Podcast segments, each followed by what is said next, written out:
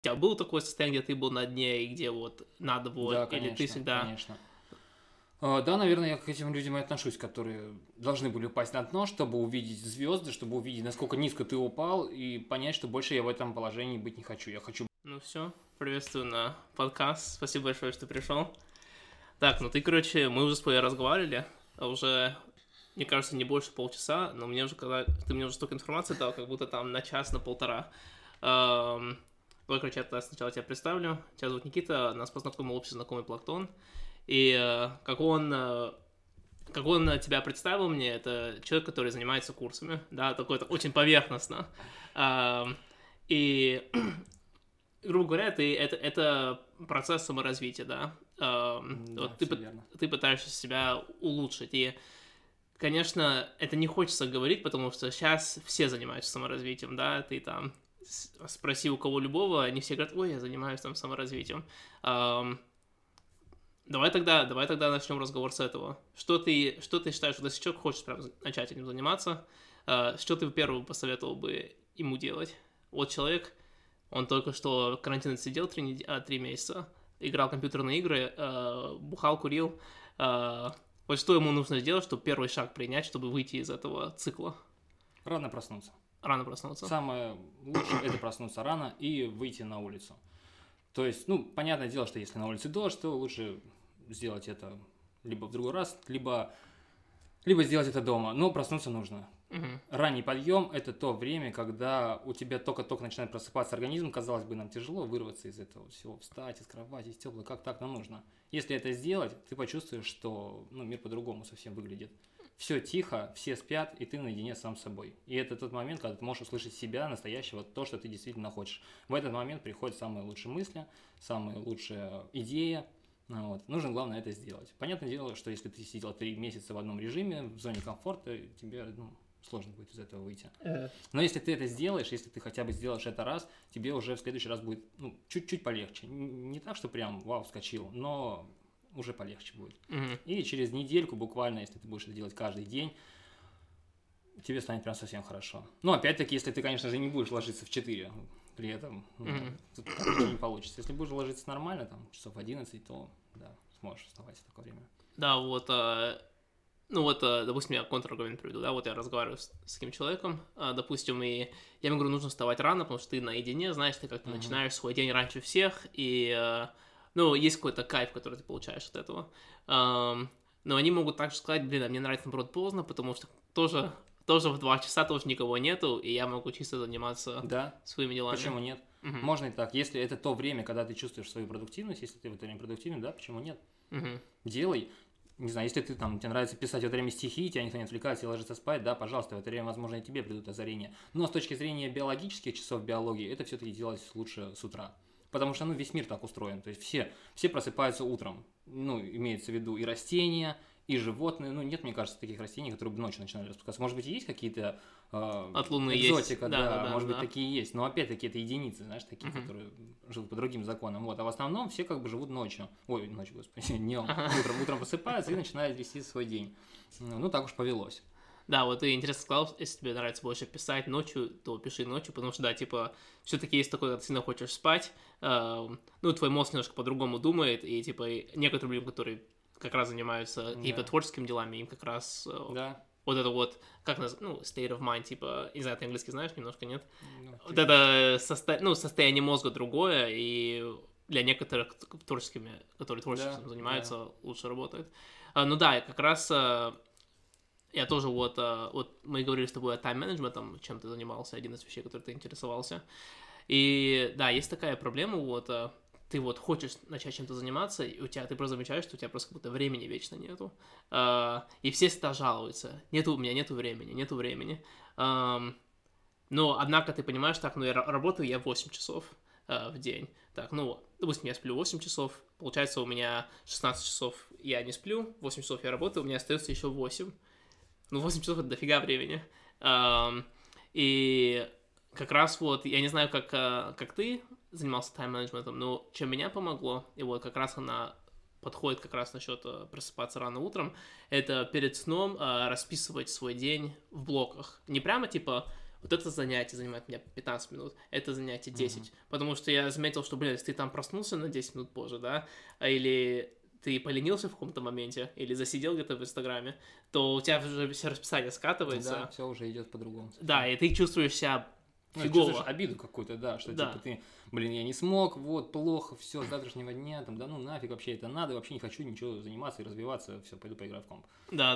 Вот, в итоге ты скатываешься, вот, поэтому это слишком строго, и к этому нужно приходить, то есть не нужно быть к себе слишком строгим, нужно позволять себе проспать. Если ты проспал, скажи себе просто, блин, я проспал, ну я принимаю себя таким, какой есть, ну, что поделать. Нужно просто анализировать, типа, а почему я проспал. Не обижать на себя, а просто, да. Типа, понимать. Да, я проспал, почему? Я лег поздно. Почему я лег поздно? Потому что я сделал вот это. Мог бы я без этого обойтись? Мог бы. Отлично. Значит, в следующий раз я могу без этого обойтись. К этому нужно приходить. Нельзя просто сразу взять и сказать, все, я встаю в 5 утра, и у меня все будет круто, я начну записывать. Да ну, не получится так. Вот. Ну, точнее, может быть, и получится, если ты прям совсем прям вот решительно настроен, знаешь, и тебя ничего больше вот, не сможешь с этой линии сдвинуть. Вот. Но обычно люди так не делают. Ну да, такие экстремальные люди. Люди в основном начинают к чему-то стремиться очень хорошо, прям, знаешь, так интенсивно, не сходя с пути, только тогда, когда они опустятся на самое дно. Mm-hmm. Вот когда человек оказывается на самом дне, когда уже все просто, глубже некуда уже упасть, вот тогда человек либо он становится сломленный и остается на этом дне, ну, что приводит к его гибели, скажем так, как моральной, так и физической. Вот. Либо он все-таки берет себя в руки, говорит, что все, хватит, я так жить не хочу, не могу и не буду, и начинает что-то делать, и уже начинает расти в себе. Он понимает, что все, больше я не хочу возвращаться к такой жизни, в которой я был. У него есть точка, в которой он видит себя, как это ужасно. Пока ты не видишь, как это ужасно может быть, у тебя не будет желания не вернуться туда. Угу.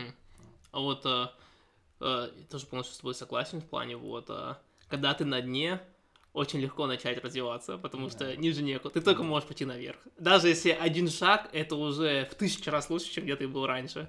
У тебя это такой более личный вопрос. А у тебя было такое состояние, где ты был на дне, и где надо было, да, конечно, или ты всегда... Конечно. Да, наверное, я к этим людям и отношусь, которые должны были упасть на дно, чтобы увидеть звезды, чтобы увидеть, насколько низко ты упал, и понять, что больше я в этом положении быть не хочу. Я хочу быть выше, я хочу быть лучше, я хочу быть... кем-то, чем-то, как минимум, для себя. Это супер интересно. И поэтому, да, у меня были такие моменты. Был такой момент, у меня были проблемы со здоровьем, если быть точно, с зубами. У меня были проблемы с зубами, и как-то я все забивал на это. То есть, там, зуб, там, кусок сломался, бой, ну и ладно, и бог с ним, там, починю, в итоге тянул. А тебе сколько лет в этот моменте, в этом рассказе? 25, наверное, было. 24, может быть.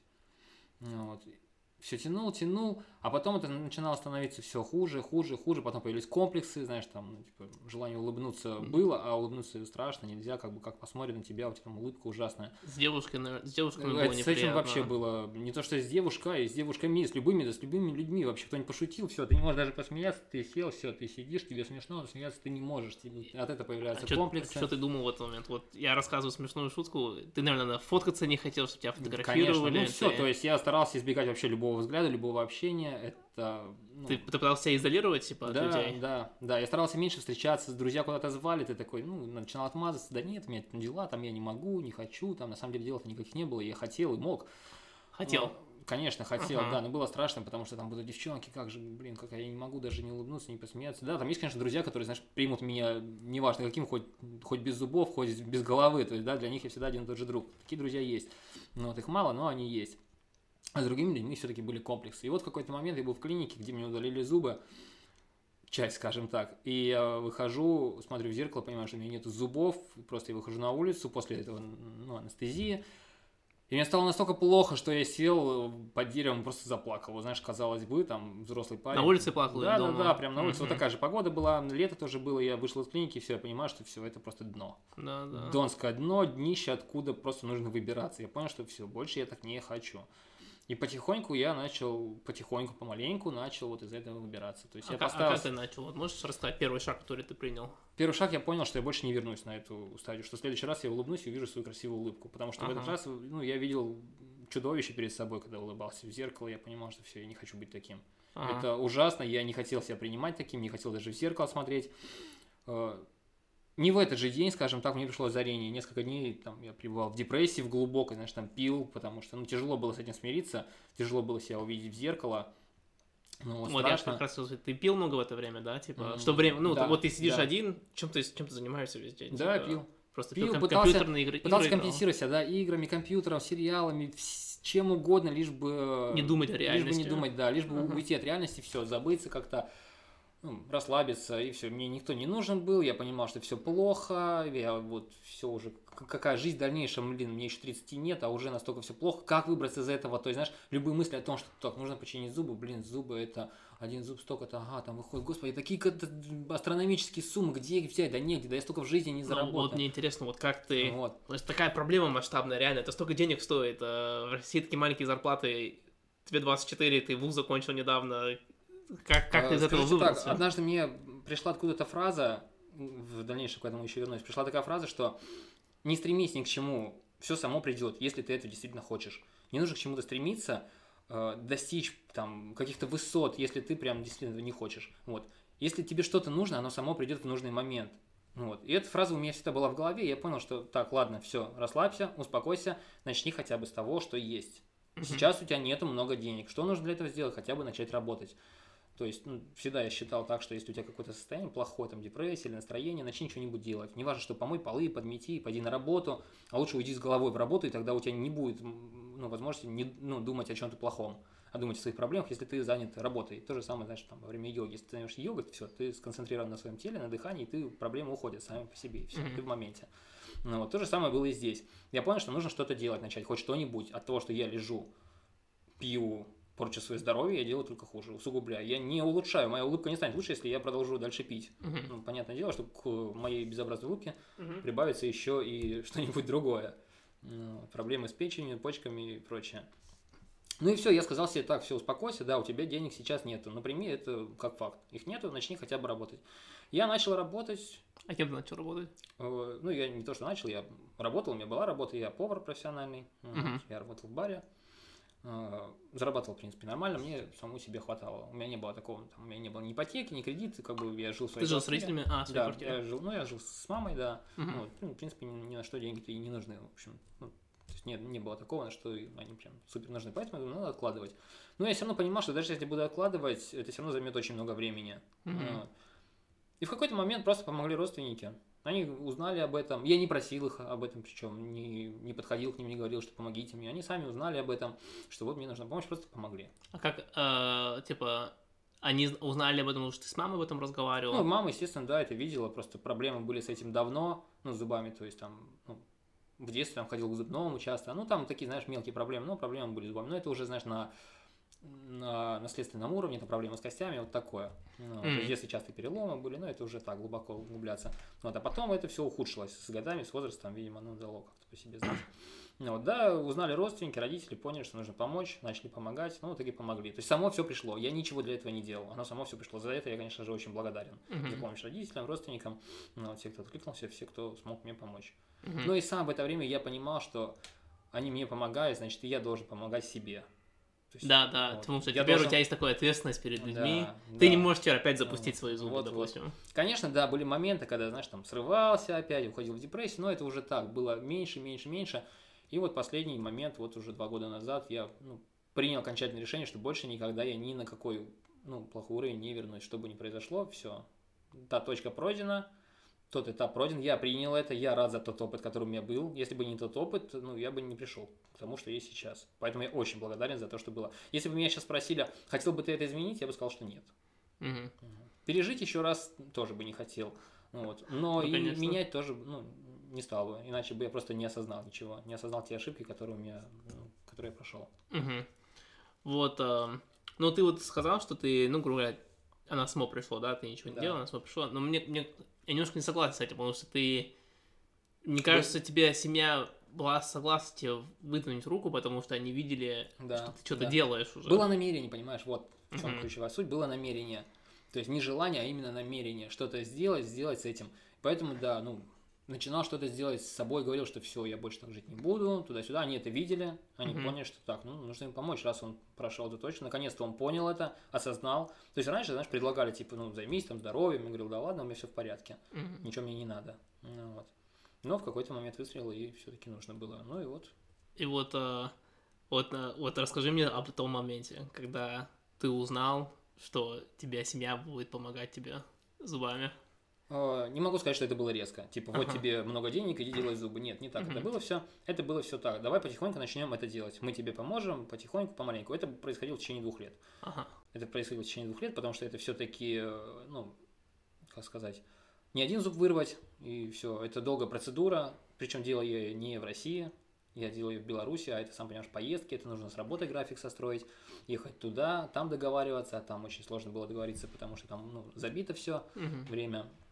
Вот, поэтому приходилось мотаться туда-сюда, делать в Беларуси. Почему? Потому что там дешевле. Там дешевле и лучше. Это я точно могу сказать. Потому что потом, когда я возвращался и сравнивал цены здесь, те же операции, те же процедуры, выходило в 2-3 раза дороже. Вот. Ну, вот это мне нравится вот это вот, знаешь, оперативное, ну, решение проблемы, да, типа, блин, да, вот мне надо решить эти зубы. А многие люди, знаешь, они вот, они живут в своем аду, да, и вот у них есть эта проблема, и нужно решать эту проблему, но они никак не пытаются подумать, ну, выйти из этой коробки, посмотреть его, ну, с другой стороны, и как-то решать его извне. И вот, ну, как раз, мне кажется, ты это сделал. Я это сделал, но это было страшно, понимаешь? То есть, блин, ну как, куда-то поехать, сорваться, как же работа? Все, нет, я понял, что нет, мне нужно решить, это первоочередная задача, ничего важнее другого больше в данный момент нет. Ни друзья, никакие развлечения, ничего меня не перебьет, мои мысли, потому что я должен сделать это. Если я это не сделаю, я останусь на том уровне, на котором я был. Поэтому нужно, как бы, несмотря на все наши страхи, делать то, чего ты боишься. Нужно преодолевать себя все-таки. Вот. Но делать это осознанно. То есть понимать, зачем ты это делаешь. Не просто типа, блин, я пойду и докажу всем. То есть нет, ты это делаешь не для того, чтобы доказать что-то всем. Ты делаешь для того, чтобы доказать себе, что ты можешь это сделать. Да-да-да. Я вот свой вот прям, ты прям четко сказал в плане, ты вот поставил, что эта проблема самая важная у тебя в жизни. Типа работа, все такое, это все очень важно, но самое важное – это твои зубы вот в этом моменте. И мне кажется, многие люди, они у них есть какая-то мечта, есть какое-то желание, которое вот я хочу этим заниматься, но они ставят совсем другие приоритеты, которые вообще не помогают им достигать вот этой цели. Ну, допустим, я просто приведу там быстрый пример. Там, знаком с этой девушкой, она хочет заниматься бровями. Ну, без разницы, не мне судить, да, хорошее снятие или нет. Ну, все, девушка хочет заниматься бровями. И ей нужно там 50 тысяч, чтобы там оборудование купить и курсы пройти. Это большие деньги, но это не колоссальные деньги, это возможно. Но она вот в феврале решила за свой счет поехать в Дубай, теперь она хочет в октябре поехать на Бали. И я такой, блин, это столько денег, которые просто... ну, в никуда уходят. И, ну, прикинь, если ты бы эти деньги вложила бы, да, куда, где ты уже была бы через год. Потому что людям намного проще выбрать сиюминутное удовольствие, чем вложиться в перспективу дальнейшего получения денег, ну, от своей цели. Да, потому что есть такой, знаешь, такой... Во-первых, когда ты, ну, как я это вижу, когда ты вкладываешь вот в себя, теперь, во-первых, у тебя появляются обязанности. Да, теперь тебе нужно...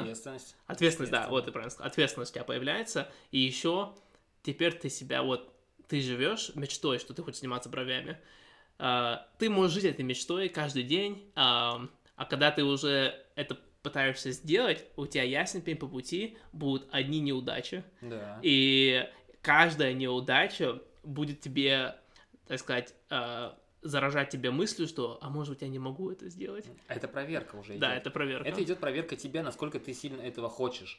Если ты хочешь заниматься, какая-то девушка, бровями, вселенная будет каждый день тебя проверять. Действительно ли ты этого хочешь? Она тебе будет подкидывать какую-нибудь другую работу, скажем так, другие какие-то увлечения, которые намного интереснее. И если ты все-таки скажешь, нет, я никуда сегодня не поеду, никуда не полечу, я хочу заниматься бровями. И если ты будешь делать это упорно, в какой-то момент вселенная скажет, ладно, все, я поняла, я вижу, ты готова, ты хочешь, вот на тебе, пожалуйста, все. И ты это получаешь. И она скажет, на тебе один кусочек этого. Да, попробуй это, да. Потому что чаще всего бывает так, да, что ты получишь какой-то момент, такой поймешь, господи, как классно, у меня получилось, а потом раз и неудача какая-то, и ты такой, не, все, неудача, я не мое, не хочу, не буду. Вот. И в этот момент ты уже сломлен, все, и вселенная такая, понятно, ну, как хочешь. Окей. Да, а эти неудачи...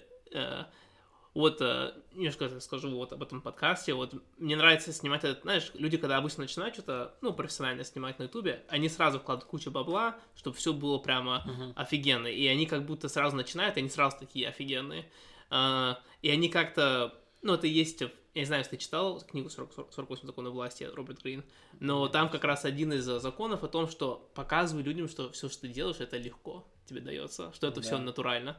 Но, и, конечно, каждому закону есть, типа, контрзакон, что иногда есть смысл показывать людям, как ты работаешь. Типа, это тоже есть такой изюминг. И я хочу показывать людям, что, блин, по пути одни сложности и одни неудачи. Да, и единственное, как ты это можешь сделать, как ты это хочешь, ну, как ты представишь в голове, это просто ебашить дальше.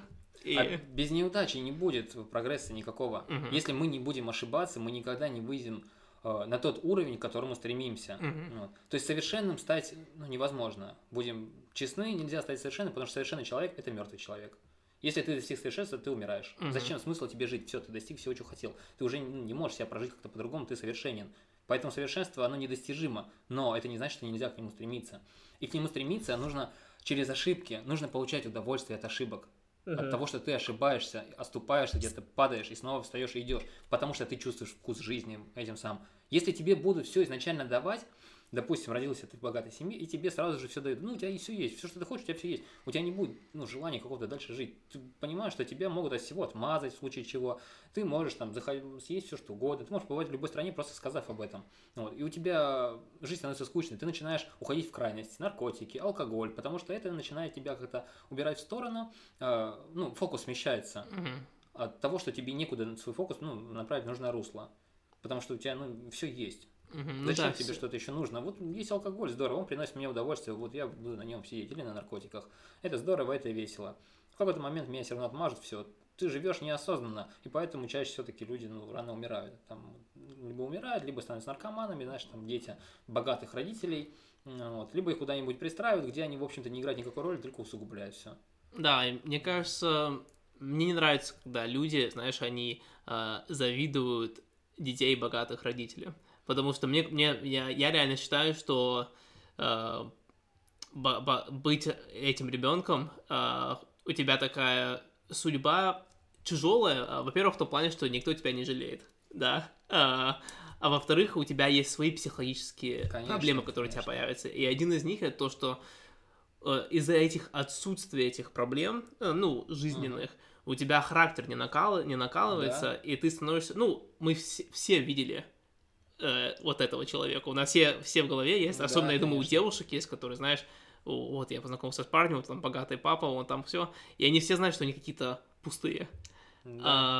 Опыта нет какого-то прожития чего-либо, нечем, может быть, рассказать даже таким людям, и они от этого уходят в депрессию, возможно, потому что ничего такого не пережили, знаешь, не было драк во дворе с пацанами, там, стрелки какой-нибудь, не было падения на велосипеде, потому что велосипед у тебя дурацкий и старый, потому что его собрал в гараже, допустим, да, нет опыта попадания в отдел полиции за что-нибудь там, где с тобой плохо обращались, потому что если ты сын богатого человека, с тобой и обращаться там будут соответствующе, потому что ты все это знаешь, что тебе ничего не грозит, в общем-то.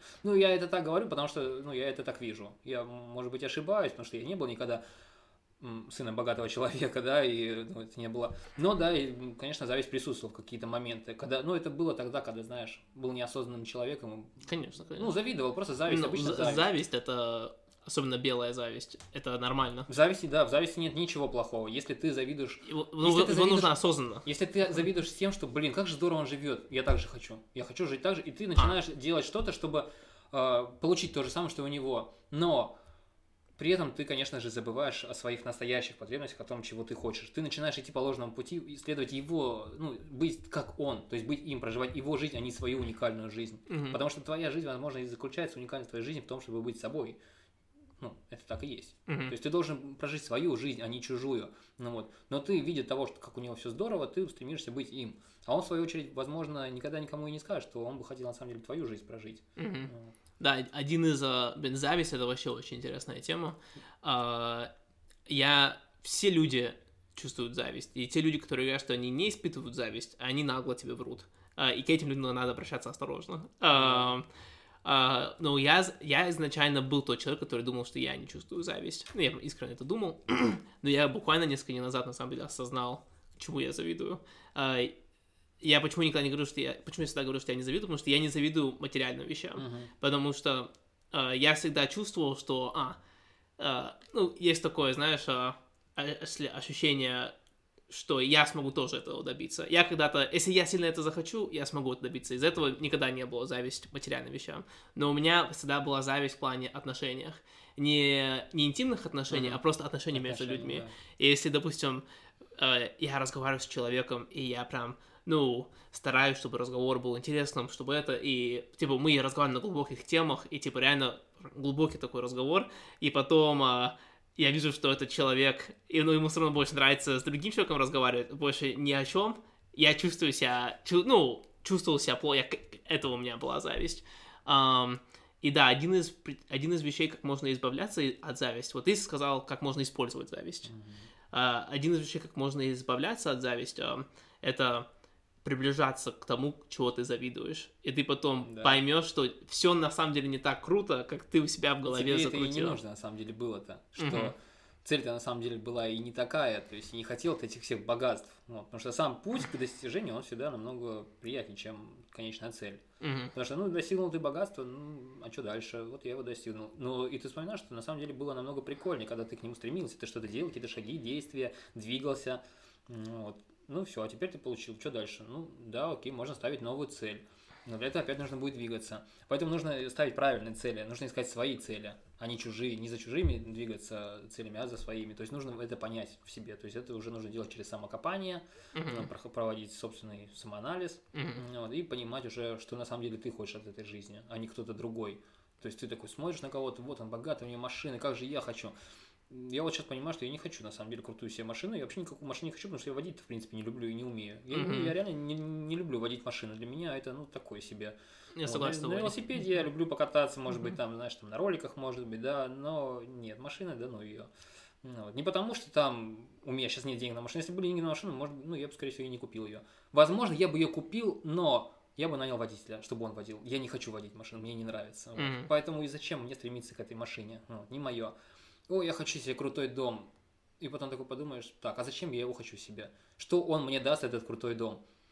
Ты смотришь по сторонам, в принципе, меня устраивает то, где я сейчас живу. Мне всего хватает. Крутой дом? Нет. Дом? Да. Крутой? Нет. Зачем? Давай тогда вот мы затронули уже несколько раз в течение нашего разговора о целях жизни. Первое, что ты рассказал, о том, что люди стремятся просто получить быстрое счастье, да. В путешествие, там все такое, там в бар сходить. Второе, мы уже сказали, что есть люди, которые, они живут ради успеха и денег, да, есть еще люди, которые живут ради популярности, и они потом, если ты этот долг будешь делать, ты потом превращаешься в клоуна. И потом есть люди, которые, не нарциссисты, а люди, которые говорят, это все жизнь бессмысленная, там люди, которые в государстве, они все бандиты, все это, вся система против тебя, лучше ничем не заниматься. А эти люди, они, конечно, просто боятся что-то делать. Да.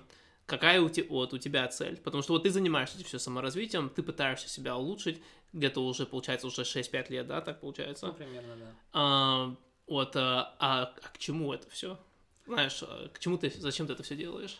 Я всегда на интуитивном уровне чувствовал, что должен сделать что-то другим людям, какую-то пользу принести другим, то есть проживать жизнь не ради себя, не ради достижения какой-то конкретной своей цели личной, там, стать кем-то, да, знаменитым, популярным, богатым, кем-то, какой-то личностью, а именно принести пользу другим людям, не знаю пока как.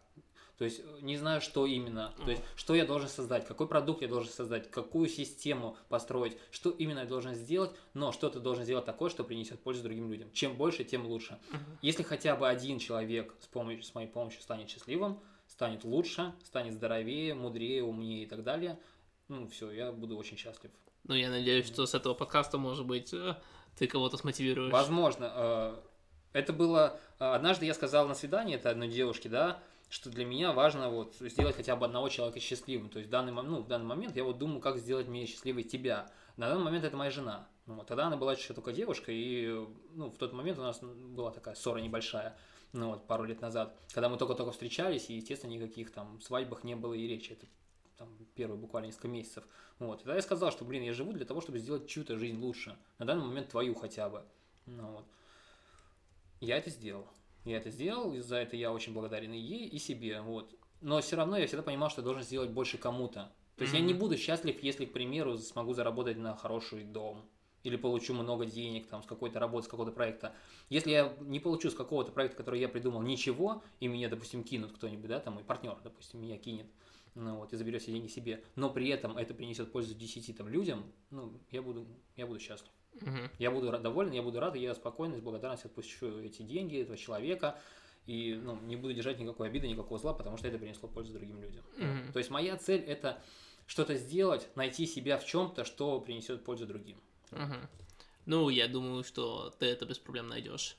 Пока что ты надо, ну, заниматься над собой. И все приходит тогда, когда мы к этому готовы. То есть, если у тебя сейчас нету каких-то, ну, допустим, с материальной точки зрения смотреть, если у тебя нету денег, значит, ты сейчас просто не готов к этим деньгам, ну, больших денег, к примеру, да. Если у тебя сейчас нет шикарного автомобиля, значит, пока ты к нему не готов.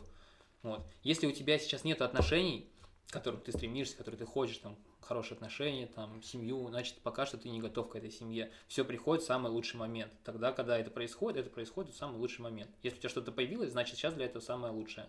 Вот. Ну, к этому нужно прийти осознанно, конечно, к этому нужно понять. Немногие понимают, потому что, когда человек, допустим, возьмем такой пример, девушка беременеет, и все, допустим, пара. Вот у них все начинается депрессия, какой ребенок, да мы же сами дети еще, да откуда у нас деньги возьмутся, да лучше сделать аборт, да как мы будем, да как мы жить будем, откуда у нас возьмутся средства, чтобы существовать, у меня же ни квартиры, ни образования, ничего нету, как жить. Лучше когда-нибудь потом, когда у меня будет квартира, у меня будут деньги, тогда мы сможем завести ребенка, лучше уже не будет. Если он появился сейчас, этот ребенок в вашей жизни, значит сейчас самое благоприятное время. Значит, где-то глубоко, уже где-то в будущем уже есть тот ресурс, который поможет вам выйти из этой ситуации. И это происходит сейчас. Если ты сегодня подскользнулся и сломал ногу, значит, сегодня было самое лучшее время, чтобы сломать эту ногу. Не вчера, не завтра, именно сегодня. Это очень трудно так. Это трудно понять. Потому что я бы не сказал бы, что я так смотрю на мир. Нужно брать ответственность, в первую очередь, за это все самому нести. Если что-то случилось, если тебя уволили, если тебя избили на улице, в этом виноват только ты. Ни гопники, ни начальник, ни президент, ни семья, ни родственники, никто об этом не надо, только ты. Ты сам все это притянул. На другом уровне, конечно, не так, что ты этого хотел, ты этого не хотел, но ты это притянул к себе. Ты хотел это пережить, ты хотел это прочувствовать все на себе. Не вот так вот прямо, что типа, ох, я хочу, чтобы меня избили или уволили, да? Не так. Это по-другому. Ты хочешь прочувствовать свою жизнь, поэтому ты где-то интуитивно это чувствуешь. Ты притягиваешь к себе это, и это приходит. И когда это приходит, ты должен быть благодарен за это, потому что это произошло. Тебя избили, и ты должен быть благодарен. Господи, спасибо, что избили так, что я живой еще. Уволили? Окей, давно хотел уйти с этой работы, найду другую работу. Уволили с работы, которая тебе нравилась, где тебе было хорошо? Ладно, создай свою компанию. Там будет еще лучше, по примеру, этой. Все. Нужно всегда искать искать плюсы из любой ситуации, даже из плохой, вот особенно из плохой. Можно я немножко добавлю к этой мысли? Я немножко не смотрю вот именно так, но как я смотрю, но все равно, как я понял, одна и та же направление и одна и та же суть. Я смотрю больше, когда ты все берешь ответственность за все, это наоборот тебя освобождает, потому что теперь ты под контролем. А когда ты говоришь, ой, это произошло из-за этого, ты как будто раб ситуации и обстановки, и ты не можешь контролировать, у тебя есть такое, ты это не понимаешь, но у тебя появляется такое подсознательное ощущение, что ты не контролируешь свою жизнь, и это, возможно, так и есть. Да, но так думать не полезно, я считаю. Конечно, всегда проще на кого-то, сместить фокус и сказать, что вот этот человек виноват. Вот эти обстоятельства. Да я не виноват, да это обстоятельства такие. Почему тут я-то вообще? Нет, только ты виноват. Ты все это к себе притянул, потому что ты где-то это хотел. В какой-то момент ты это хотел, ты это к себе притянул. Все. Извлеки из этого максимум пользы и двигайся дальше. Вот. Но не вини никого, никто в этом не надо. Если от тебя ушла девушка, значит, ты в чем-то был не надо. Если она тебя изменила, значит, это не она такая плохая, а что-то в тебе было не так.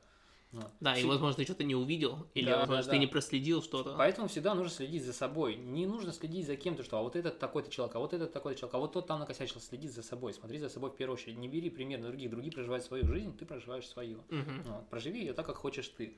А если ты хочешь, прожить ее хорошо, и делай так, чтобы это было хорошо. Следи за собой всегда. Умей замечать себя во всех моментах, во всех проявлениях. Когда ты злишься, ты вспоминай это и говоришь, так, я злюсь, но я не хочу злиться. И я не выбираю злиться, я не буду злиться, все. Я обижен. Так, нет, хочу ли обижаться? Не хочу, это мне не нравится чувство. Так, я смеюсь, мне нравится смеяться, и я продолжу смеяться. У меня, вот я тоже Я, знаешь, у меня есть такое, на автомате, это, ну, негативное качество у меня. Когда человек мне что-то делает плохо, или, знаешь, там, отменяет встречу, да, или там, вот, допустим, вот у меня подруга, которая живет у меня сейчас, она сломала мне, разбила мне рамку случайно, и я автоматом хочу на жалость надавить. Я хочу, чтобы другой человек понял, что он мне сделал плохо. И это у меня, ну, я это контролировать не могу, вот это автоматическое желание, которое у меня, это как чувствовать зависть. Но я себя теперь останавливаю, потому что я такой, блин, а хочу ли я делать этому человеку плохо? Потому что он же, наверное, понимает, что он сделал мне неприятную вещь.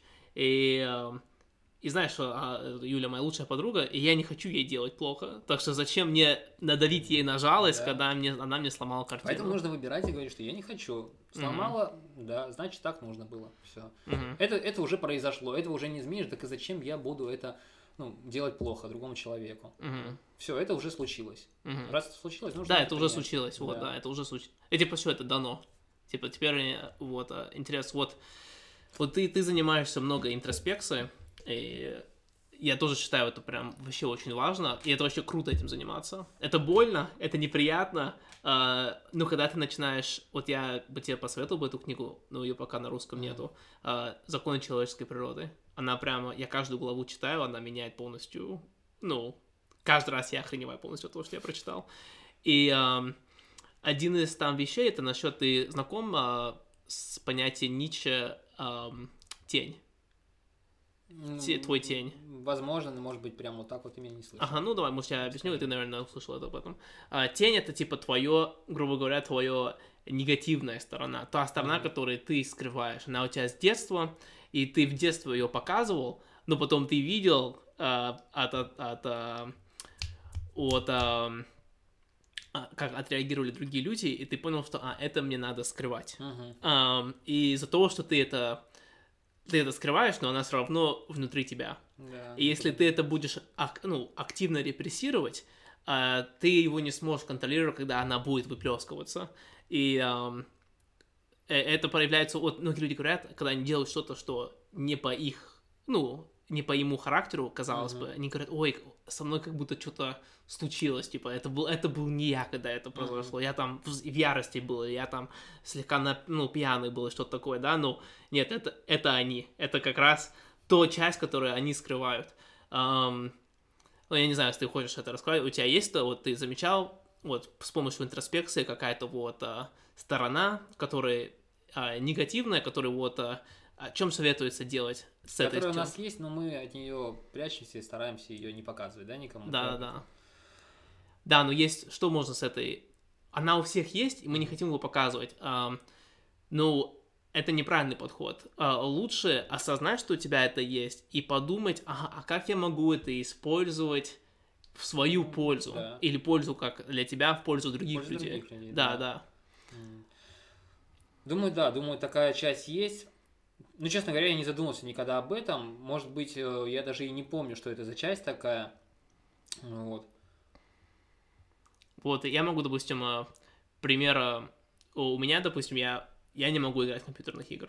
Это, конечно, не такая плохая, да, у меня, наверное, есть значительно хуже качество, но один из вещей, я так сильно зацикливаюсь на это, что я не могу себя контролировать просто. Это я как наркоман просто, я там говорю, начало, знаешь, час день буду, знаешь, после там работы, перед сном там что-то такое поиграю, но потом она просто... Я об этом постоянно начинаю задумываться, и, хочется еще дольше поиграть, чтобы имплементировать то, что я... Я понял. У меня есть такая черта, да. Раньше я ее старался скрывать, но это было все равно всем заметно. Это было заметно, в первую очередь, родственникам, потому что они неоднократно мне об этом говорили, друзьям, коллегам и так далее. Это негатив. Не негатив, а пессимизм. Я часто уходил в пессимизм, но однажды я это по-другому осознал, когда услышал такую фразу, что пессимист — это хорошо информированный оптимист. И я понял, что на самом-то деле я и не пессимист, я просто вижу те точки, которые другие стараются не замечать и просто отбрасывают их. Допустим, оптимист, который скажет, стакан наполовину полон, да, я скажу, он наполовину пуст, потому что, это действительно так, я вижу его таким. Он скажет так, потому что он боится признать то, что на самом деле он пуст. Он не хочет этого замечать, не хочет это видеть, а я это вижу. Но в то же время я и не отрицаю его точку зрения. Вот. То есть у меня нет такого, что все в мире плохо, все так и так, бла-бла-бла. Нет, я в данный момент живу оптимистичной жизнью, я вижу только хорошее, но в то же время я и вижу то, что несовершенно. А как ты раньше жил? Раньше я видел это несовершенство и, во-первых, старался его навязать другим. То есть, вот. Людям не нравится такое. Да, то есть я, не то, что навязать, я говорил, что да вы посмотрите, да вот это плохо. Люди говорили, да успокойся, там, не лезь вообще в это. Я говорю, да как не лезь, как я могу с этим жить, если это все плохо, да как вы это не видите, почему не замечаете? И в итоге там обижался на людей, на себя и так далее, потому что это видел. Uh-huh. Вот. Ну, это знаешь, как если ты перестанешь смотреть новости, ты увидишь, что все в мире, в общем-то, хорошо. Вот. А в новостях ты можешь увидеть, там, где объявят, что вот там какие-то боевые действия, и все, и у тебя уже, ты уже слышишь, как за окном танки ездят, там все, mm-hmm. ты уже рисуешься в сознании, что там все плохо, что война начинается, на самом деле ничего нет, все в твоей голове, ну, такой, знаешь, плацебо-эффект. Вот. Это было, да. Но потом я понял, что... Как ты, потому что, знаешь, это же трудно, потому что это же как, это твое мировоззрение, это как ты видишь мир. Я просто понял, что не нужно об этом говорить людям. Им, uh-huh. Я это вижу, и в какой-то момент, если что-то пойдет не так, я смогу это, помочь человеку в этом, допустим. Я решил не вмешиваться в жизнь человека, если он это не пытается замечать, но в какой-то момент я попытаюсь его спасти. Вот. Допустим, если человек в упор не говорит мне, что да, лед нормальный, он плотный, пойдем по льду погуляем, но я-то вижу, что он не такой, я не буду ему говорить, нет, не надо, не пойдем, лед плохой, я не буду ему доказывать, пускай идет, я буду идти рядом, но когда он провалится, я его достану. И при этом я не скажу ему, видишь, я был прав, я говорил тебе, нет, я молча достану его. Ну, ты ему уже скажешь хоть один раз, что типа, Зачем? Ага. Он все равно не услышит этого, потому что его эго будет говорить, так, нет, я все равно прав, просто я не там пошел. Он там был тонкий, да, но я его случайно туда пошел. Лед, на самом деле, крепкий. Смысл говорить человеку, что, ага, видишь, я-то был прав. Ты просто свое эго подкрепляешь, ты свое эго подпитываешь тем, что вот, смотрите на меня, какой я. То есть ты, гордишься собой, начинаешь гордиться собой, и при этом человек, который перед тобой, он начинает чувствовать себя хуже. То есть он такой, да, ты был прав, он это признает. Зачем это нужно? Нет, вот это да, это неправильно. Мне кажется, есть другой вариант. Можно есть вариант, где ты ему, знаешь, ты его заражаешь этой мыслью, где он сам как будто пришел к сознанию о том, что, не, лед еще не готов. Ты вот об этом задумывался, или вот это, знаешь, такой, типа, более женский подход? Нет, все-таки я думаю, что лучше дать человеку прожить этот опыт. Uh-huh. И он должен его прожить, чтобы в дальнейшем он этого не делал, иначе он не научится. Это ошибка, которую он должен допустить, чтобы научиться. Если он этого не сделает, он не научится. И в следующий раз он опять пойдет. Uh-huh. Если я буду его постоянно вот так вот контролировать, в какой-то момент, он все равно это сделает, потому что он уже будет хотеть это сделать. Он будет хотеть доказать самому себе, что нет, все-таки я прав. У нас, кстати, с Платоном был такой спор по поводу льда. У нас был такой случай давным-давно. Мы тоже гуляли также по льду, и мы с ним поспорили. Он говорит, спорим, я дойду вот до той точки. Я говорю, спорим, что нет, но я-то вижу, потому что я часто провел время на рыбалке, я уже, в принципе, знаю, как выглядит лед, когда он тонкий или не тонкий. Ты у нас эксперт по льду. Нет, я бы не сказал, что эксперт. Я бывал на рыбалке, я проваливался, и я, в принципе, вижу, могу определить, тонкий он или нет. И он говорит, да нет, я дойду. Я говорю, давай, удачи тебе. Я говорю, поспорили там на какую-то сумму денег небольшую. Вот он пошел, и в какой-то момент он уже понял, что дальше идти опасно, страшно, и смысла нет. Он вернулся, я говорю, что, он говорит, я проиграл, все, окей. Блин, расскажи мне, как это такого проваливаться через лед? Я такого ни разу не делал, мне кажется, это лютой страх. Слушай, я не проваливался именно с головой. Я провалился, вот знаешь, там, по колено. Типа по колено. Вот, наступил, провалился, тут же выбрался. Лед был все-таки крепкий, видимо, была полынья. Лед, действительно был достаточно крепкий, это было на рыбалке. Тут же выбрался. Хорошо, что мы были с дедом, были на машине, сели в машину и уехали. Недалеко от дома, было такое, да. Да, было страшно, но. Страшно уже было потом, потому что сначала идет шок, а потом уже страшно. Да. Сначала шок, ты ничего не понимаешь, потом уже, когда приехали домой, тогда уже стало страшно. А до этого, ты вообще ничего не понимаешь. И была такая боязнь, типа, выйти опять на лед? Нет, типа, полностью нормально, да? Да, было абсолютно нормально. Знаешь, я вот прочитал, мне просто нравятся эти вопросы тебе задавать, потому что я понимаю, что ты такой человек тоже, интроспект занимаешься, и, соответственно, можно разговаривать о таких, типа, более психологически глубоких тем. Я сначала думал, что мы будем о курсах разговаривать, мне кажется, это более интересно. Знаешь, у тебя дети скоро будут, да, ты говорил, и ты, возможно, это будешь замечать, и, возможно, ты это уже замечал в чужих детях, что вот маленькие мальчики и маленькие девушки, они на самом деле показывают более качеств противоположного пола. что мальчики, они более эмпатичны, ну, потому что они мимики, свою мать имитируют, и девушки, они больше самоуверенные, самостоятельные, но потом, как они больше начинают взрослеть, ну, от культурного влияния и влияния общества, они начинают это отбрасывают, эта часть в них, и, типа, больше углубляться именно вот в свою женственность, да, или в свою мужественность. И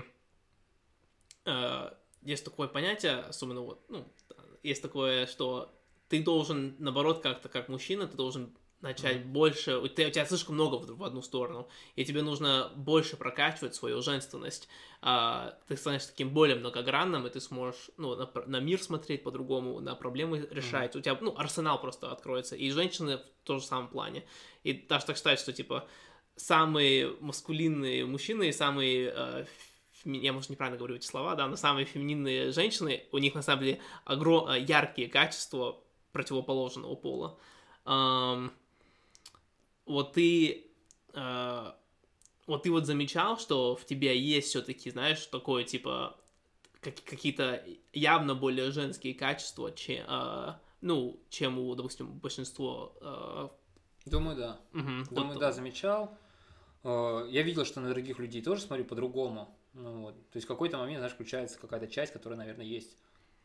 Ну, я, конечно, не знаю, как это сказать правильно. Которая в... Ну да, разговор, тема такая, типа... Да, которая есть в женщинах, допустим, да, ну, в матерях, назовем это так, инстинктивное материнское чувство, когда хочется там ребенка защитить или помочь.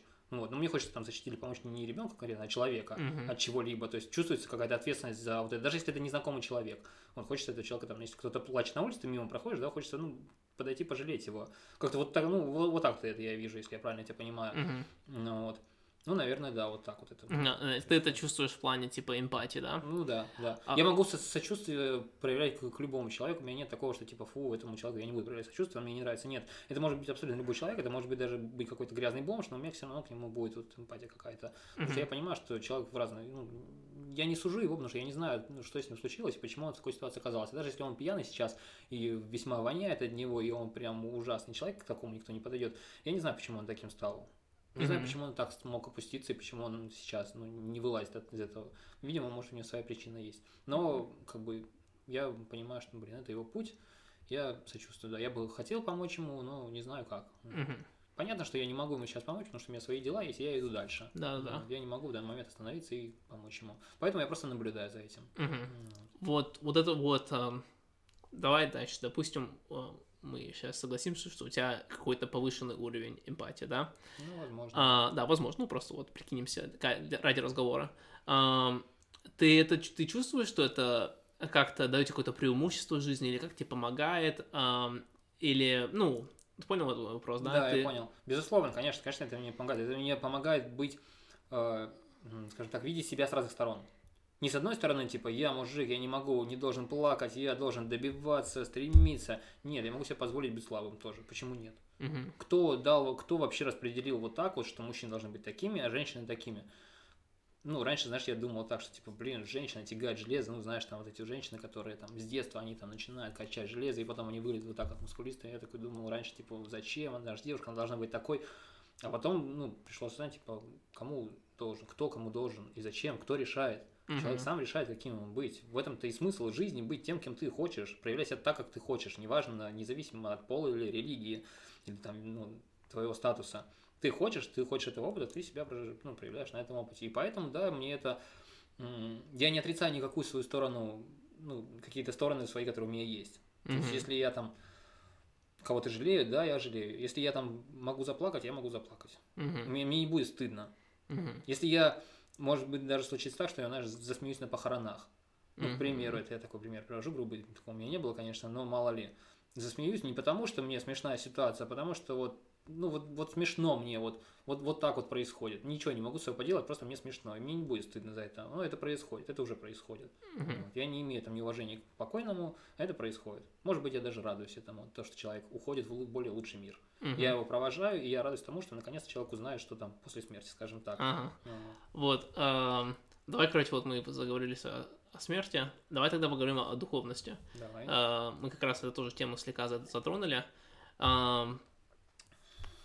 блин, духовность вообще тема такая сложная, потому что как раз ты об этом упомянул, что не все готовы к этому разговору в плане полностью, как сказать по-русски, transparent, типа прозрачно смотреть на этот разговор и типа полностью углубиться в него. Углубиться и принять еще чужую точку зрения на это. Да, смотреть его с третьего лица, грубо говоря. У всех есть только одна точка зрения на все это, и мало кто готов услышать что-то другое, особенно если это другое противоречит твоей точке зрения и противоречит настолько, что сложно не согласиться. Вот это самое ужасное, потому что когда начинаешь... Ну, знаешь, это типа как вывести там человека, верующего в Бога, глубоко верующего, вот, вывести из себя, вопрос про себя, кто создал Бога, да, и вот все, и вот так вот дальше пойти, типа, ну, такие вот вопросы. И вот, ну, конечно же, это будет оскорбительно кому-то, кого-то выведет из себя, из равновесия, поэтому нужно именно, подходить к этому так, с пониманием. То есть нужно выбирать правильно собеседника и знать, с кем об этом говорить, готов ли к этому человек.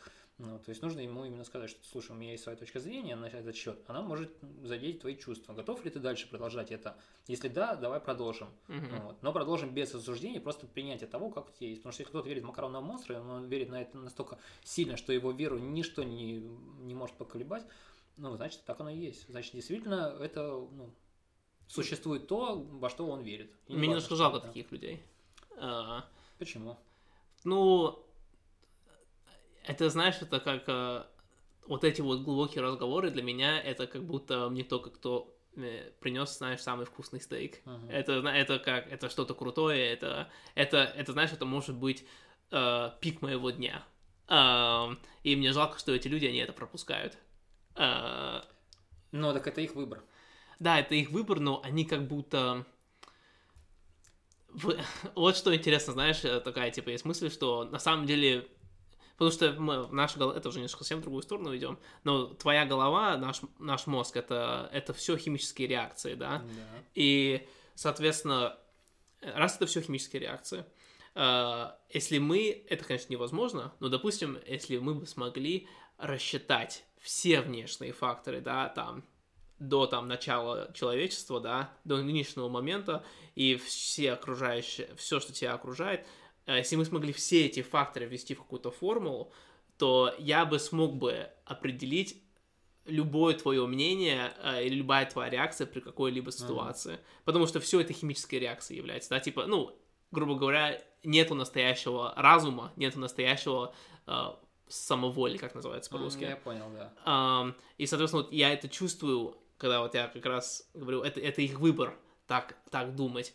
Блин, у них такое обстоятельство сложилось в жизни, где как раз они не были заставлены, да, но, грубо говоря, они были заставлены так думать. И у них не было возможности даже, уметь думать более открыто по поводу, допустим, насчет этого. А им это и не нужно. Зачем им это? Да, они живут так, их это устраивает, они в это, допустим, верят, и они искренне жалеют тебя, потому что ты смотришь на это вот так вот, понимаешь? Они думают, господи, человек пытается что-то доказать, какие-то формулы выстроить, вместо того, чтобы просто верить и наслаждаться этим, наслаждаться своей верой, наслаждаться жизнью. Вот эти люди, ученые, пытаются найти там частицу Бога, бозон Хиггса, строят коллайдеры, вместо того, чтобы просто принять то, что существует что-то такое, что все это создало, они стараются найти именно какого-то там чего-то там персонажа, который бы сидел где-то на небе, что-то создавал. Вместо того, чтобы просто поверить и понять, что это все есть персонаж. То есть этот персонаж сам через вас же и пытается все это пройти, прочувствовать. Почему бы просто не жить и все? Да, вот это вообще интересная мысль, кстати. Я, кстати, не задумывался об этом. Хочешь верить? Верь. Не хочешь верить? Не верь. Но тем не менее, ты даже в тот момент, когда ты не веришь, ты уже веришь. Ты уже веришь в то, что ты не веришь. Да. Такая вот игра слов. И поэтому не нужно кого-то жалеть, потому что они, возможно, в тот же момент жалеют и тебя. Да, лучше просто, наоборот, радоваться, что вот так, здорово, у этих людей есть что-то такое, что позволит мне попытаться выстроить какую-то формулу. Потому что если бы все мыслили одинаково, смысл был бы какой? Ты бы ничему не смог научиться, если бы все двигались в одном направлении. Это было бы, знаешь, такое глобальное стадо, которое идет в одну сторону, и все, и никто не хочет отойти даже в другую сторону. И ты в этом стаде. Вот. А так у тебя есть то, от чего ты можешь обособляться. То есть, ты видишь, этот человек думает по-другому, я с ним не согласен, значит, я должен что-то сделать такое, чтобы ему это доказать. И ты начинаешь какое-то действие, в итоге которое придет совсем к другим результатам, потому что ты в какой-то момент отойдешь от этого и придешь к тому, к чему не стремился. Угу. Получишь то, то есть уже забудешь изначально, к чему ты шел. Вот. И получишь совсем другой результат, и вообще суть будет совсем другая. Угу. Вот, ты говорил, что вот жалеть в этом плане бессмысленно. Тогда есть, ты хочешь помогать людям, да? Но если помогаешь людям, значит, ты, получается, же их жалеешь, да? Нет. Угу. Почему? А тогда что тебя стимулирует тогда их помогать? Откуда вот это вот желание? Скажем так, вижу страдания людей. Неважно, что это такое, да, я, допустим, я не врач, я не какой-нибудь там психолог или какой-то деятель, там, волонтер, да, поэтому не знаю, но буду говорить так. Я вижу страдания людей, и мне хочется сделать их жизнь лучше, Но в то же время я понимаю, что если они живут в таких условиях, значит, вот такие у них сейчас условия. Это их был выбор когда-то, где-то, на каком-то уровне, на другом совсем уровне, они это выбрали. Но это не значит, что я не должен стремиться, чтобы в дальнейшем, сделать по-другому, что ли, как-то так. Mm-hmm. Не знаю, как правильно выразить это. Потому что мне кажется, что лучше людей... поменять у людей мировоззрение или привычки какие-то в ту сторону, в которую вели бы их в лучшую, к лучшему результату, чем к худшему. Mm-hmm. То есть лучше бы в человеке, который делает что-то плохо, его вот эти плохие привычки в правильную сторону направить. Mm-hmm. И воспитывать в нем светлую сторону, чем темную. Если человек там, не знаю, обижает животных, лучше как-то, можно увидеть, что он в какой-то момент он, в принципе, любит животных, просто, видимо, какие-то обстоятельства такие, что он их обижает. Лучше сделать так, чтобы сделать его ветеринаром, чем учителем. Mm-hmm. Как-то вот так вот я это вижу. Поэтому мне хочется человека чему-то научить, как-то вывести его из того уровня, на котором он находится сейчас, если это плохой уровень, если это приносит зло другим людям. Mm-hmm. Не зло, скажем так, а неудобство другим людям. Лучше сделать так, чтобы он также приносил добро людям. Это будет намного лучше для него, для окружающих, и для всего, в принципе, в целом. Потому что все стремится к лучшему, к совершенству. Вот ты говоришь, что ты хочешь внедрять в людей какие-то полезные привычки, mm-hmm. да? Чтобы они потом как-то сами... Ты хочешь им дать инструменты, чтобы они смогли сами потом улучшить свою жизнь, да? Потому что если, это как в Библии, да? Дай человеку рыбу, и ты ему накормишь mm-hmm. на одну ночь. Научи человеку рыбачить, все и он дело. Сможет прокормить себя навсегда. Но опять же тут появляется такой проблема, как ты не хочешь людям настаивать свое мировоззрение, да? Не хочу, но я хочу быть примером для них. Ага, значит, ты хочешь, грубо говоря, ты не хочешь людей учить, ты хочешь людей, напрямую учить, ты хочешь людей, грубо говоря, показывать. Я хочу показывать своим примером, кем можно стать, кем можно быть. Угу. Потому что если человек увидит этот пример, он может им вдохновиться. Если бы хотя бы один вдохновился этим, mm-hmm. и как-то это поменяло в лучшую сторону, возможно, он бы начал бегать по утрам, возможно, mm-hmm. начал бы медитировать. Это бы уже сделало меня, скажем так, счастливым. Не потому, mm-hmm. что я стремлюсь сделать жизнь что-то лучше, чтобы самому стать счастливым, а до этого момента я несчастный человек. Нет, вовсе нет. Вот. Я счастливый от того, что я вот уже есть. Я mm-hmm. что-то делаю, если кто-то решит сделать точно так же, как я делаю, допустим, да, там, бегать по утрам, заниматься там какими-то полезными вещами, стремиться сделать что-то, жить лучше. Я буду счастлив, конечно, этому. И это, возможно, спасет жизнь другому человеку, может быть, и массе людей. Mm-hmm. И поэтому только через свой пример. Я никому не стану навязывать чего-то, чего я не делаю сам. Я никому не скажу, слушай, начни бегать по утрам, вот так вот, знаешь, с сигаретой сидя. Начни бегать по утрам, это так полезно, это так здорово, а я курю, потому что мне нравится. Нет, такого не будет. Потому что нельзя кому-то давать что-то, если ты сам это на себе не применяешь. Да, такое много появилось в соцсетях, где они там говорят какие-то мотивирующие слова, мотивирующие вещи, но сами это не... Да. Потому что люди, которые, много таких бизнес-тренеров, знаешь, там, тренеров, там, не бизнес, а личностного роста, которые якобы личностного роста, которых никто вообще никогда не слышал, вот они только сами пришли какой-то семинар там, да, и сами начали тоже продвигать его все. Они знают, как сделать посадочную страницу, на которой может привлечь людей, и все, uh-huh. они начинают, да, вот там вот делать это, а сами они просто гребут бабло. Uh-huh. Таких много, и особенно сейчас. Сложно из них разобрать, кто из них кто. Да. Только на примере. Если люди ориентированы не на результат, они ориентированы только на пользу себе. Uh-huh. Настоящий тренер личностного роста и бизнес-тренер, он все-таки стремится сделать других людей лучше, сделать их бизнес лучше, помочь им в чем-то, помочь им со здоровьем, помочь им с финансами, с деньгами, с окружением, с общением и так далее. Mm-hmm. Как психолог. Психолог же стремится не себе денег заработать, правильно, а сделать жизнь другого человека лучше, чтобы тот человек не пребывал в депрессии и смог жить полноценной жизнью. Вот. Но при этом, если он за это заплатит, тоже хорошо. Угу. Если не заплатит, ну и не заплатит, ладно. Ну, главное, чтобы он стал лучше. Да, вот ты сейчас на моменте, где ты сейчас занимаешься собой. Ты себя улучшаешь, чтобы с целью в будущем у тебя уже был какой-то набор навыков, которые ты бы уже мог это использовать, чтобы помочь другим людям. Ты пока еще не знаешь, как ты будешь это делать, да, но у тебя, наверное, есть какие-то идеи, как ты, ну, возможно, будешь это делать. Ты бы смог поделиться, допустим, там пару идей, которые как ты будешь людям показывать, как ты будешь для людей быть примером. Да, я, не так давно, скажем, относительно давно, там, несколько лет назад услышал такое понятие коучинг, да, раньше я вообще таких слов не знал. Какое слово? Коуч. Коуч, да. Там, тренер, да, я вообще не знал, ментор, там, таких людей. Я бы, конечно, хотел стать тоже примером для кого-то, да, наставником. Да, можно, конечно, знаешь, как вот эти вот люди, которые, зарабатывают на этом деньги, да, там, создать страницу, пустить рекламу, сказать, да, я такой-то, вот, меня зовут так-то, так-то, вот, там, надавить людям на боль, на какую-то жалость и сказать, давайте, там, я помогу вам за 30 дней добиться результата, давайте, с завтрашнего дня вы начнете, там, 30 дней это так мало, на самом деле. Бегать по утрам начнете. И человек такой, здорово, наконец-то появился человек, который меня замотивировал, я начну бегать. А может быть, бегать-то ему и противопоказано для здоровья. Может, он начнет бегать, и через не 30, а через 15 дней у него так заболит спина, и такие проблемы начнутся с телом, что он просто проклянет все на свете, и никакие деньги ему уже тогда не помогут. Вот. Поэтому я бы хотел быть примером для кого-то, только в тот случай, если человек сам увидит и сам придет ко мне. То есть он видит, этот человек классно живет, он не пьет, не курит, он там что-то делает.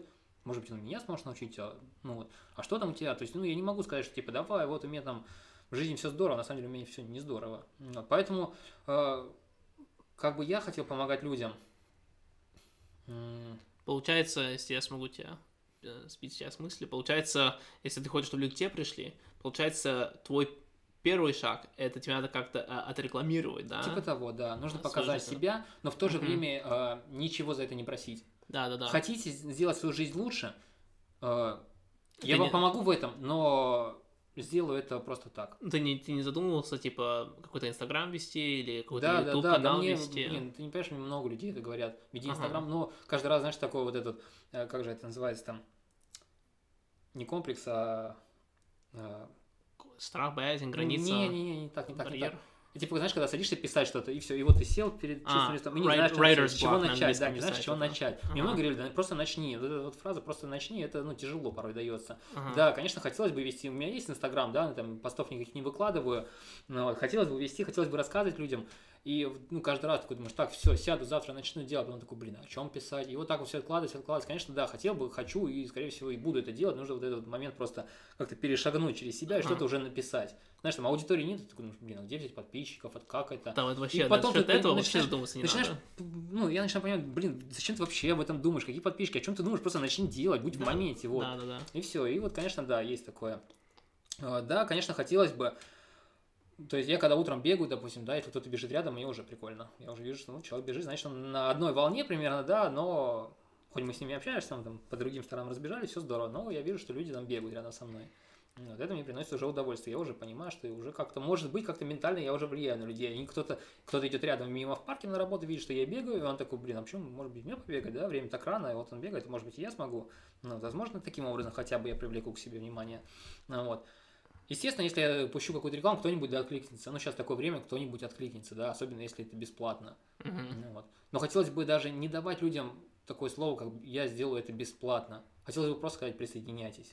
Просто присоединяйтесь. Да, прикинь, вот если ты сможешь создать сообщество людей, вот которые... хотелось бы создать сообщество здоровых людей, которые мыслят в одну сторону, но в то же время у них разные мысли. Потому что если собрать разные мысли в одну, можно получить очень классную... Это цель этого подкаста. Я хочу собрать людей, которые... Можно...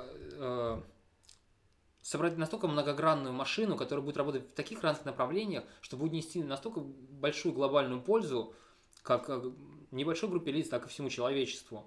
Что никаких слов не хватит, чтобы выразить это. Потому что в это сообщество могут прийти люди, которые точно так же боялись высказаться, допустим, да, боялись что-то сказать, но им бы в этом сообществе помогли, потому что окружение очень решает. Они бы раскрылись в этом окружении и не побоялись бы какую-то, сказать мысль, которую в другом обществе, родственников или друзей засмеют просто. У тебя, допустим, есть какая-нибудь гениальная мысль, которая тебе кажется гениальной, но ты озвучишь ее у себя в семье, и тебя просто засмеют. загнобят, и ты такой, оп, проглотишь это, отодвинешь это на задний план, не то что на задний, а прям вообще в самую глубь, и больше никогда не достанешь, и скажешь, ну и все, мечта пропала. Вот, об этом обществе, в котором я бы хотел, да, человек мог бы спокойно сказать, и никто бы его не засмеял, это бы приняли и попытались бы даже это рассмотреть и принять, и помочь человеку это раскрыть. Вот это, конечно, было бы здорово. Ну, как минимум рассмотреть просто, да. Обсудить. У нас есть множество таких сообществ в мире, которые существуют. Это также связано и с детским образованием, знаешь, там, когда это школы Дюссельдорфские, или как она называется, где идет образование, где детям помогают раскрыть таланты и так далее.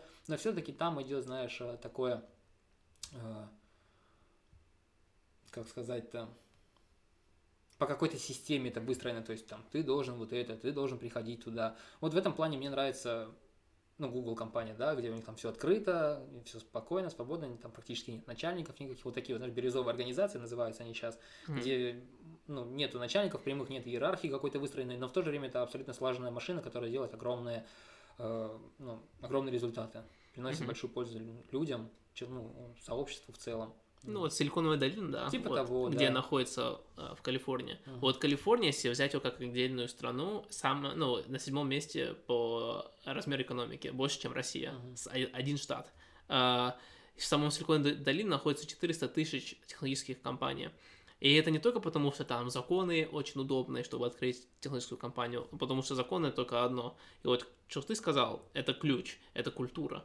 И там как раз русские, я смотрел видос насчет русских, которые живут там, и они сравнивали, как в Москве технологические компании открывать, и как в Силиконовой долине. Если вот в Силиконовой долине, если ты вот идею придумал, у тебя куча инвесторов было, там, знаешь, миллионы собрал, и потом твоя компания пропала, все развалилось, и ты через 2 года придумал еще одну компанию, никто не будет говорить, ой, с ним нельзя работать, потому что он просрал все наши деньги. В Москве, допустим, я думаю, не то, что я не засраю Москву, так почти везде такая культура, что, он потерял наши деньги, все, мы с ним не будем работать. И как раз вот это вот, культура очень важна, культура, наверное, самая важная вещь. Просто нужно видеть, что человек пытается, значит, нужно ему помочь. Провалился, окей, если не сдался сам, да, надо просто рассматривать, рассмотреть, а что произошло не так. Если человек не сдался и снова пошел, значит, в этом человеке есть что-то такое, что он все-таки сможет добиться, давайте-ка поможем ему. Провалился еще раз, не вопрос, есть еще идеи, есть, давай еще раз попробуем. И вот так вот пробовать всегда, и пробовать не ради результата, а ради того, чтобы пробовать, потому что в какой-то момент это, все усилия, которые были затрачены на это, весь результат, который в итоге получится, он, покроет все усилия на это потраченные, потому что, возможно, человек создает такую панацею, да, неизвестно в чем. Может, там в IT-технологиях, либо в медицине, либо в науке сделать прогресс такой, который спасет жизни, возможно, улучшит жизнь, что-то спасет природу, или что-то такое. Вот. Поэтому, вот на таком уровне я бы хотел тоже что-то делать. Что-то помогать, в чем-то помогать людям, потому что я вижу, насколько люди, многие, зажаты в себе, закрыты от других, боятся что-то сказать и боятся раскрыть свой потенциал, думая, что, в общем-то, нет смысла, зачем это надо. Потому что это страшно. Да мы в такой стране живем, да тут вообще ничего невозможно создать, в России там бизнес не сделаешь, да у нас все воруют, там чиновники, бла-бла-бла, забудь ты об этом, начни с себя хотя бы. Сделай свою жизнь лучше и перестань смотреть новости, перестань судить других людей, делай свою жизнь лучше, и все, и ты увидишь, что все получится. Да, что никто тебе не помешает. Насчет новостей с тобой согласен, потому что вот эти новости, когда смотришь, да, конечно, знаешь, полезно быть информированным, что у тебя происходит вокруг, но есть перебор, и потому что ты, когда смотришь новости, у тебя мозг начинает на этом зацикливаться, и ты начинаешь, у тебя только есть, допустим, 100% твоего мозговой усилия, и с каждым новой мыслью, с каждым новым решением, которое ты пытаешься решить в течение твоего дня, она уменьшается, и она идет до 10, до 0, и потом ты ложишься спать и заряжаешься заново. Если ты будешь постоянно думать об этих новостях, вещи, которые ты никак не можешь контролировать, ты никак не можешь это решить, у тебя потеряется, мозговое усилие, чтобы решать нужные проблемы. У тебя сместится фокус, и ты больше ни о чем не сможешь думать. Ты не сможешь думать о том, что у тебя действительно сейчас важно. Ты будешь думать о том, как там плохо где-нибудь, в стране третьего мира, о том, что там идет война, там кто-то друг другу убивает. Ты ничем не можешь это помочь. И зачем тогда пытаться? Зачем тогда пытаться это сделать, что-то свою энергию тратить на это, если лучше сосредоточиться на том, что ты имеешь сейчас. Если у тебя, допустим, есть семья, лучше уж позаботиться о том, чтобы в твоей стране не было этой войны.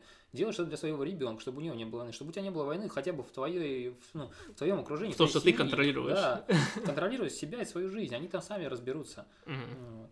Вот да, вот я как раз считаю, что как раз там в душе или перед сном, когда твой мозг сам бегает, это, грубо говоря, твое, подсознание, ты читаешь свое подсознание, вот как раз в этом моменте ты понимаешь, о чем ты на самом деле задумываешься. Да. Если ты задумываешься о новостях, пока ты в душе, ты задумываешься не...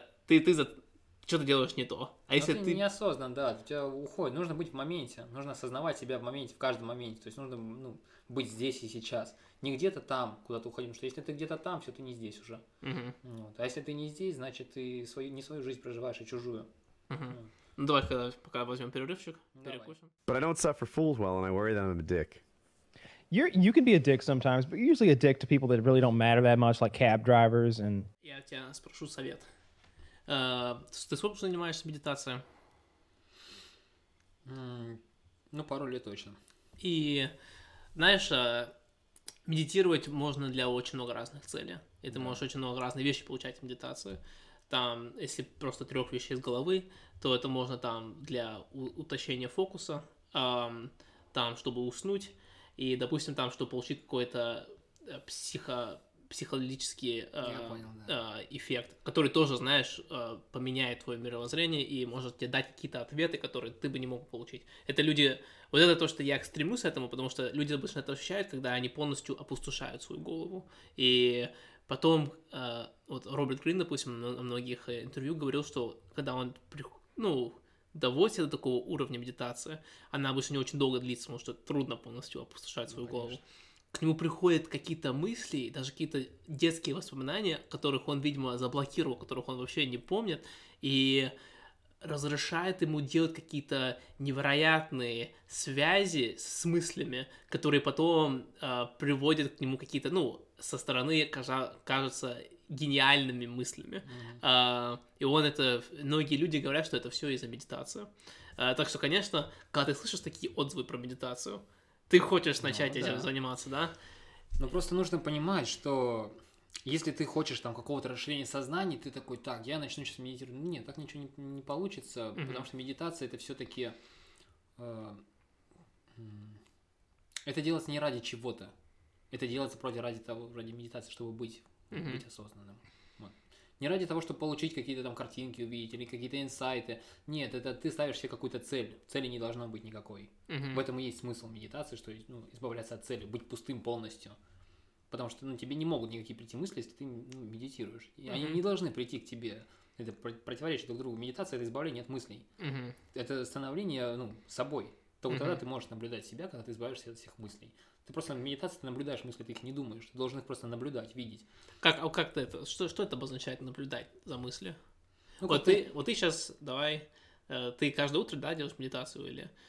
Я медитирую, стараюсь медитировать всегда, везде. Нет такого, что ты сел и медитируешь. Это не так. Mm-hmm. Это так не работает, это просто инструмент, которым ты пользуешься. Медитация, она везде, всегда. Ты сидишь в компьютерные игры играешь, ты медитируешь. Потому mm-hmm. что ты не думаешь о том, так, интересно, там, сколько людей по улице идет, какая там машина едет. Ты едешь за рулем, ты медитируешь, ты в концентрации, ты в моменте, ты сейчас, ты смотришь на дорогу, все, перед тобой главная дорога. Ты не думаешь о том, там, сколько там, какого цвета машина мимо проехала, сколько там человек было сидело в соседней машине. Mm-hmm. Все, ты в моменте, вот в чем суть медитации. Поэтому медитировать нужно всегда везде, нужно быть в медитативном состоянии всегда, этом состоянии осознанности. Нельзя просто сесть и все, сидишь, медитируешь.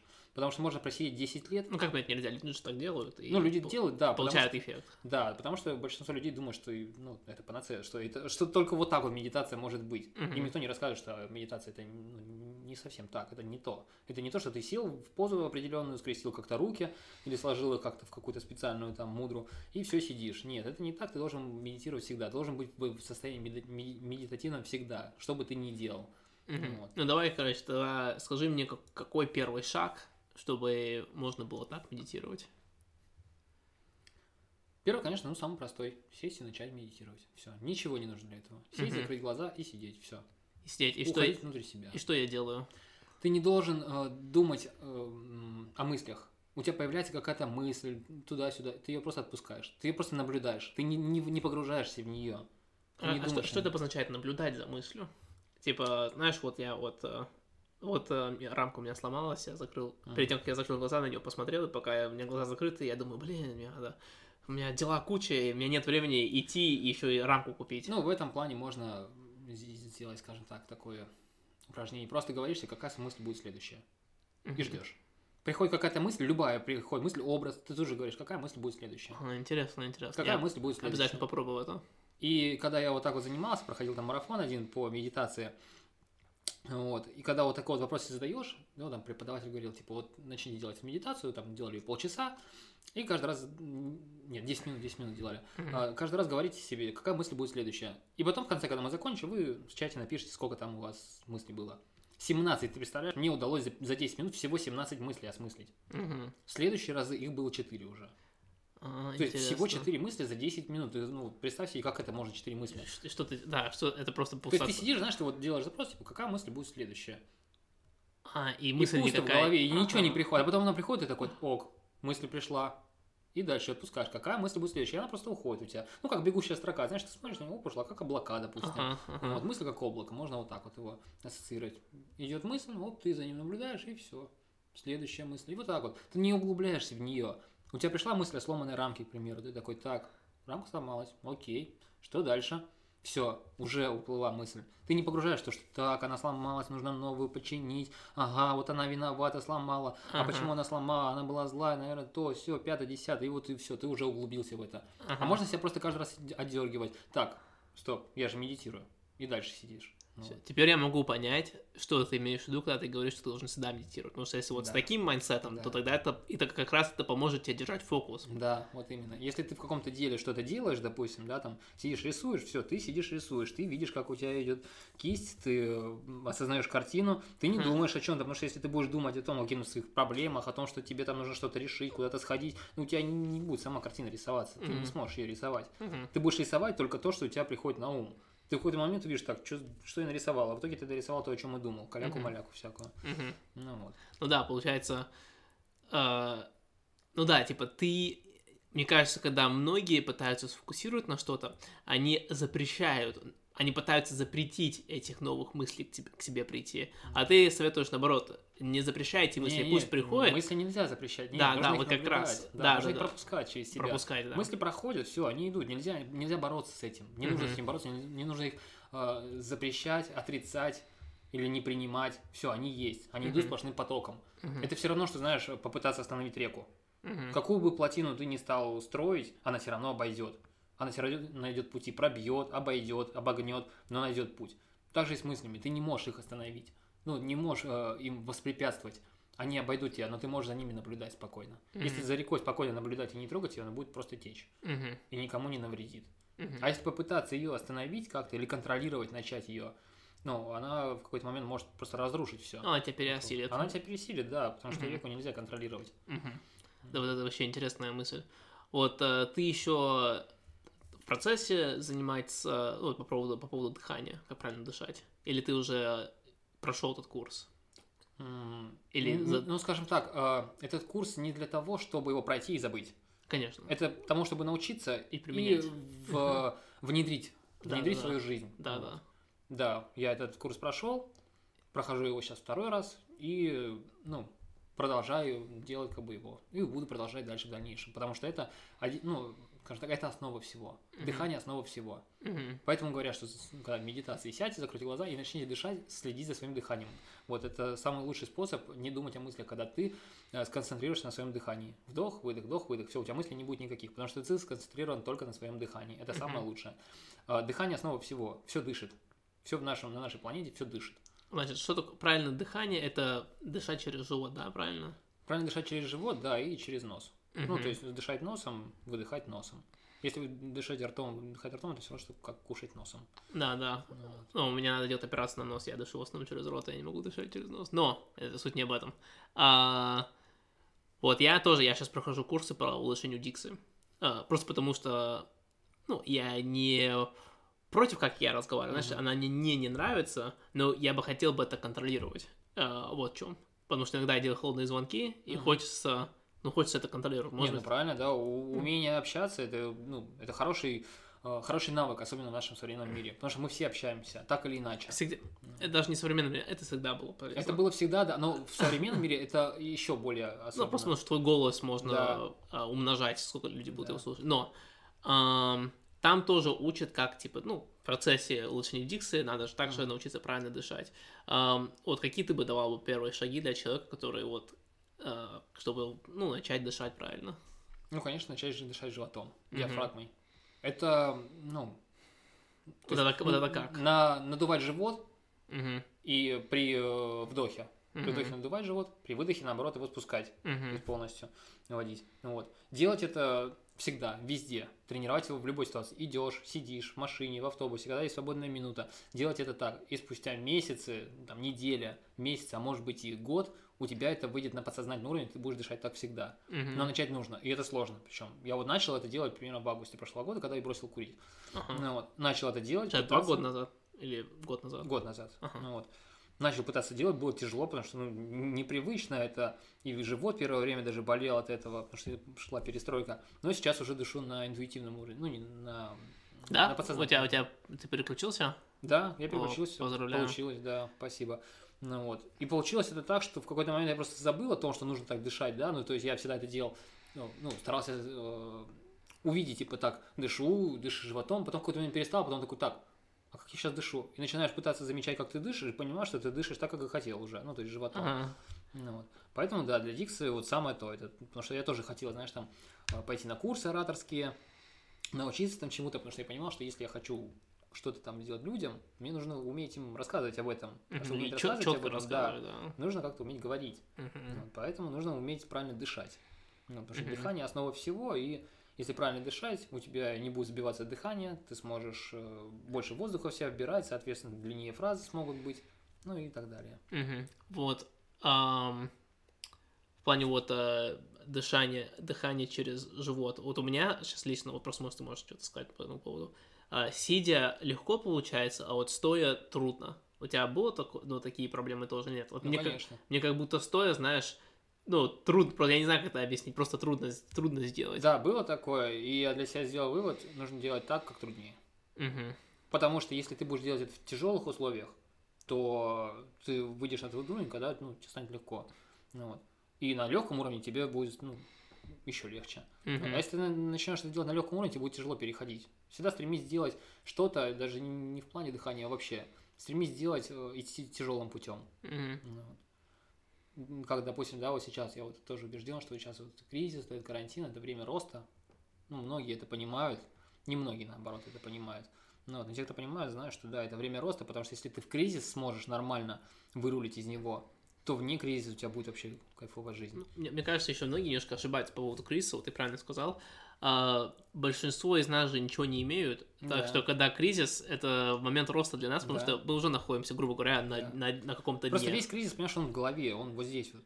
Ну, вот. И нужно различать, то есть моменты, когда можно вырасти, то есть можно выстрелить, типа, вот он трамплин мой, сейчас я с него стартану, здорово, наконец-то эта возможность пришла, я так долго ждала, потому что все реально так долго ждали этого. Всем нужно было какой-то пинок, толчок, чтобы с чего-то начать. Ну, вот. Ты же никогда не начнешь двигаться, когда тебе раз и все дали. Вот дадут тебе много денег, ну ты что, от этого станешь двигаться как-то лучше, ты начнешь бегать по утрам, что ли? Нет.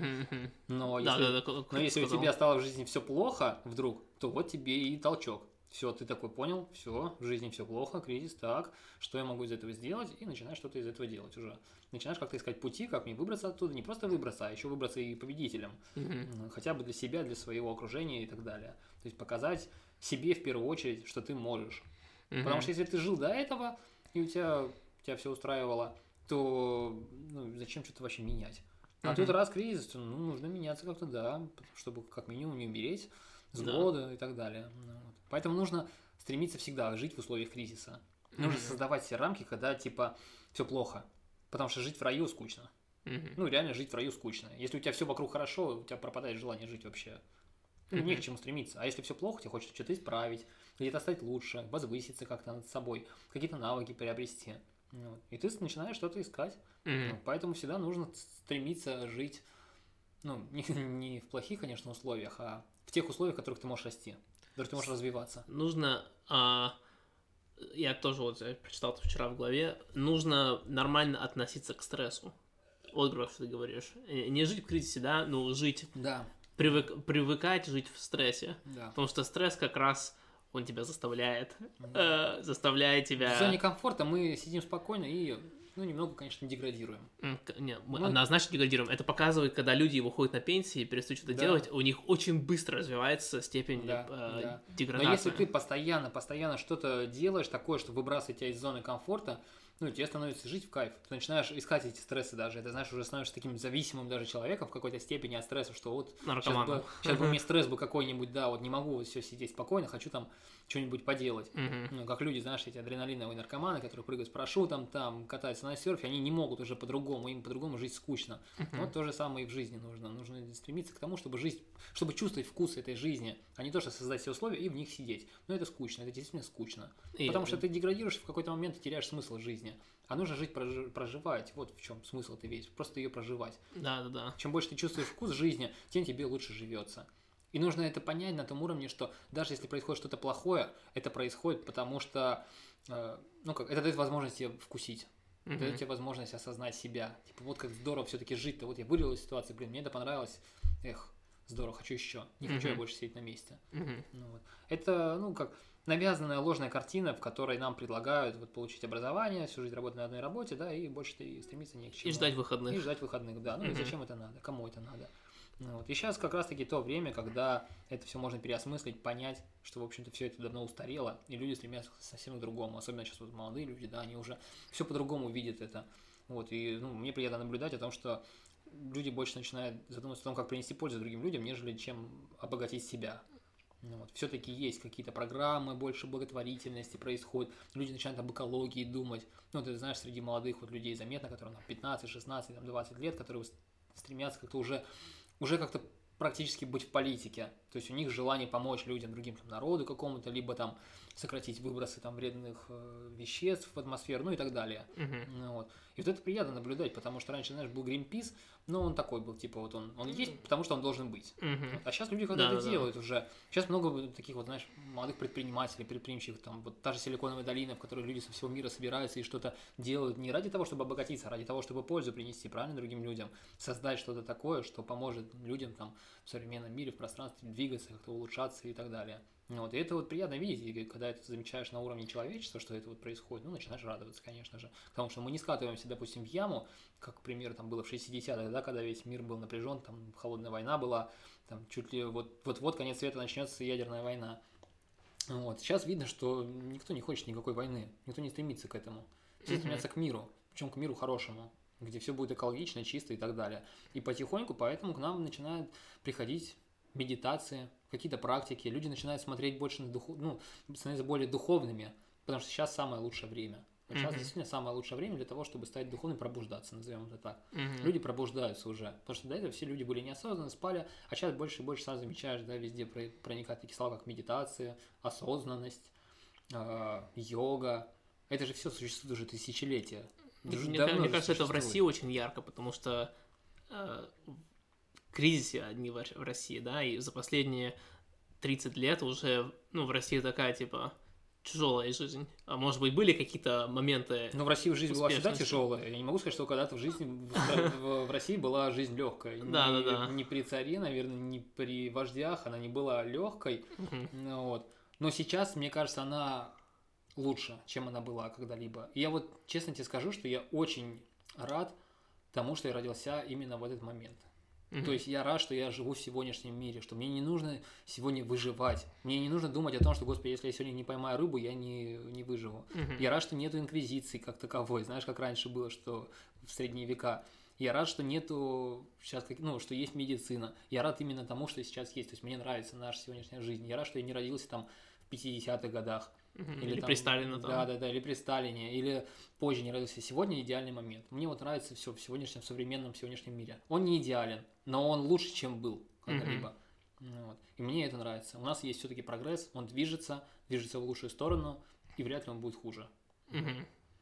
Потому что, вряд ли, что он будет хуже, потому что, да, дно какое-то, можно, конечно, всегда ниже, но дно какое-то... А людям уже не захочется возвращаться на дно. Зачем? Они там были, они знают, как там, но они не знают, как будет, если они будут лучше себя чувствовать, если они будут вести себя по-другому.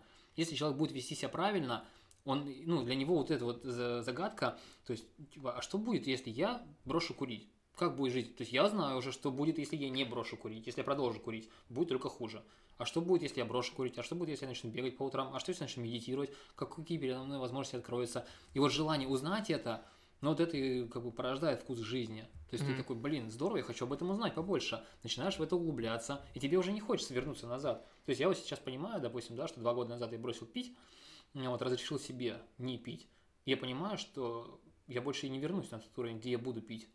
Нету, вот за все эти 2 года, ну да, были ситуации стрессовые разные, там, ругался там с женой, были всякие стрессы, связанные с переездом, с друзьями, там, возможно, с деньгами, но ни разу не возникла мысль о том, чтобы выпить.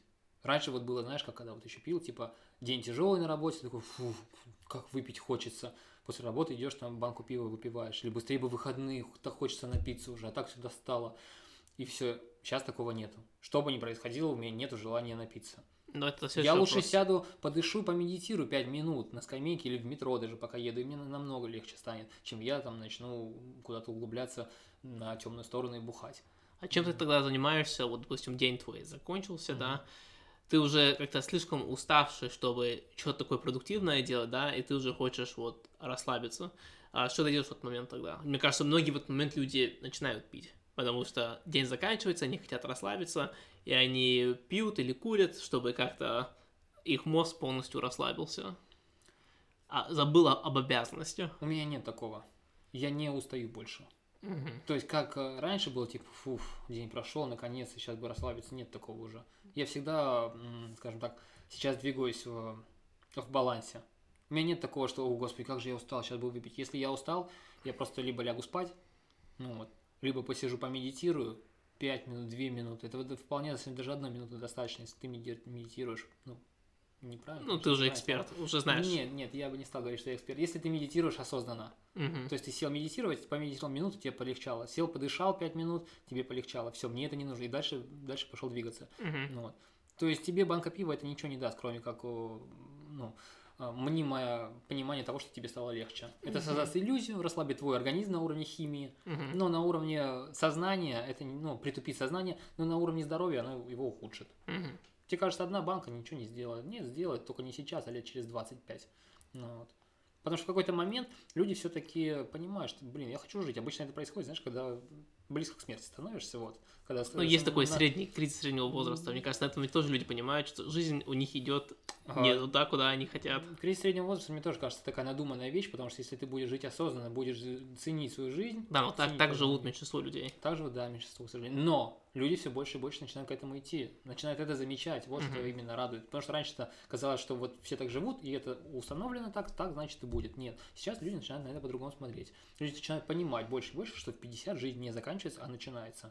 Что в 50 у тебя только раскрывается все твое, все, что у тебя было, ты начинаешь раскрываться. Мне, конечно, не 50, но я уверен, что к 50 годам именно так и будут думать. Потому что ты начинаешь ценить всю жизнь тогда, когда у тебя, ну, скажем так, ее отнимают. Ну, всегда мы начинаем ценить что-то, когда у нас это отнимают.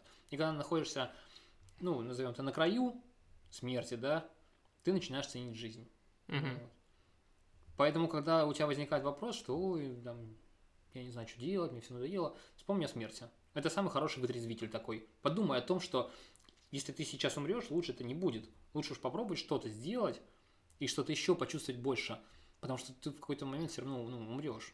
Никто еще, не было еще ни одного человека в истории, который бы обошел этот момент. Нет, мы все к этому идем. С самого рождения мы к этому идем. Вот. Поэтому за это время нужно успеть как-то пожить, нужно успеть что-то поделать. Вот. Как я себя стимулирую. Знаешь, смерть для меня это так, кажется, так далеко, такое абстрактное. Я как-то не могу себя стимулировать. Она не может меня стимулировать, да. Как я себя стимулирую, я работаю раз в неделю в ресторане, и я ненавижу эту работу. Я просто каждую минуту на этой работе я себя уговариваю не увольняться, просто не переобуться и выйти на улицу и идти обратно домой. И как раз, ну, я себе дал такие условия, типа, если я там, ну, в бизнесе там до какого-то уровня дойду, я себе разрешу уволиться с этой работой. И это такое, типа, знаешь... Это ложно, это очень ложно, это ты себе поставил рамки, к которым ты никогда не придешь. Ты никогда не придешь, потому что они у тебя уже существуют, эти рамки. Все, они у тебя есть. И ты как бы себя утешаешь, типа, что если когда-нибудь... Что-нибудь... Нет, если я себе ставлю цель очень маленькую, типа, знаешь, $200 у меня дорасту там до пассивного дохода, то все, я позволю себе. Ты намного быстрее вырастешь и дойдешь до этой цели, если возьмешь и уволишься. Потому что тогда ты выкинешься из зоны комфорта, и мозг начнет думать по-другому. Он начнет думать так, что происходит, я уволился, что дальше, как дальше жить. И начнет бросать тебе идеи, просто пулять тебя идеями, инсайтами, если ты будешь, конечно, этого захочешь. Но как дальше двигаться. И тогда к тебе идея какая-то, как сделать свой бизнес, как создать что-то, придет намного быстрее, чем нежели ты сидишь расслабленно и ждешь этого момента, когда там ты достигнешь этой цели. Ну вот. Давай, раскроем тогда мысль эту. Ты гость, но поговорим именно обо мне. Вот мне эти деньги с ресторана, они мне не нужны. Типа, я могу и жить без них. Так что, вот ты говорил, типа, я уволюсь с ресторана, и потом мне надо будет думать, что мне делать. Но на самом вот мне кажется, мне не надо будет это делать, потому что у меня, я смогу жить без этих денег, которые я получаю. Конечно. Но ты же чувствуешь, как энергия в тебе играет. Если ты чувствуешь, что при увольнении с этой работы тебе станет легче, ты почувствуешь облегчение, значит, это нужно сделать. А если наоборот, ты увольняешься, такой, господи, я увольняюсь, так не хочу, мне так хорошо на этом месте, но хочу уволиться, потому что там какая-то есть цель, то лучше не надо. То есть ты чувствуешь, в какую сторону энергия тебя тянет, баланс где перевешивает. Если ты чувствуешь, что не твое, бесит тебя эта работа, и люди тебя бесят, уйди с нее. Угу. Либо возьми отпуск и обдумай все хорошенько, либо уволься. Не, отпуск я взял, когда был карантин, и... И возвращаться тоже не хочется к этому. А если не хочется, не тянет, отторжение идет, значит, ты не нужно. Ты идешь против себя, против своей воли. Ты заставляешь себя, поэтому не нужно. Брось ты это, отбрось. Скажи, ладно, все сложится совсем иначе, если я буду двигаться туда, куда я хочу, там, где мне приносит удовольствие. Всегда лучше делать то, что приносит тебе удовольствие, а не то, что не приносит тебе удовольствие. Если это превратится в рутину, особенно если это превратилось в рутину. Давай тогда я следующий аргумент приведу. Что я себе говорю, да? Вот эта официантская работа, она очень сложная. Это физически, я гуляю где-то 26 километров за смену, 135 этажей поднимаю за смену, и это так, что это физически тяжело, и это еще психологически тяжело, потому что это просто полный хаос, это зоопарк, это длится 6 часов, и это там... Тут заказ ты взял, еще не забил. Там уже просят, возьми у меня заказ. Ты тут берешь заказ. Ты еще не забил прошлый заказ. Тебя уже хватает третий заказ, и у тебя уже орут в наушники, что внизу уже твои блюда снимают, потому что ты еще не... у тебя просто полный хаос, который длится 6 часов. И мне нравится... Это самое тяжелое, чем я сейчас занимаюсь в своей жизни. Я тебя прекрасно понимаю. И мне нравится вот эта тяжелая вещь, понимаешь? Заставлять себя делать что-то. Как раз выйти из зоны комфорта. Угу. Но тем самым, выйдя из той зоны комфорта, ты вошел в ту зону комфорта, хотя ты так это и не думаешь об этом, ту зону комфорта, в которой ты сейчас находишься, это тоже зона комфорта своего рода. Ты в тяжелых условиях, и тебе комфортно в них. Ты же специально это делаешь, правильно? Тебя же никто под дулом пистолета не держит и не заставляет, ты можешь в любой момент уйти. Но ты-то стоишь в этой зоне, значит, это комфортно тебе на этом уровне. Вот. Скажу тебе так, я 14 лет работал в общепите, в кафе, ресторанах, столовых и так далее, поэтому я видел многих знакомств с многими официантами, знаю, какая это работа тяжелая, как и повар. И мне тоже были моменты, когда мне хотелось уйти, все бросить, и я уходил, и все бросал, но потом в какой-то момент возвращался, потому что казалось, ничего не знаю, не умею. А сейчас я понял, что радикально нужно все изменить. Мне надоело, я реализовался полностью как повар, мне больше это не интересно, и нужно уходить в другое место. И я знаю, что если я сейчас брошу работу, это будет сразу меньше зарплата на новой работе, потому что она будет меньше, там нужно тоже вырасти сперва, научиться чему-то новому, чтобы это приносило деньги, но мне это нужно. И я понял, думаю, так, что нужно сделать? Вот есть такой закон притяжения, то есть если ты хочешь чего-то нового, избавься от старого. Я просто взял и сжег свою форму. Сжег не буквально, а просто выбросил ее в помойку. У меня была форма поварская, все, я понял, что если я хочу уйти с этой работы навсегда, я должен избавиться от этой формы. Это было пару дней назад. И я выбросил эту форму, и я сказал себе, что я больше вообще пить не вернусь. Я реализовался полностью. Больше меня там ничего не привлекает, мне больше там не интересно. Это приносит мне только стресс. Мне это, больше не нужно. И я пошел совсем в другую сферу.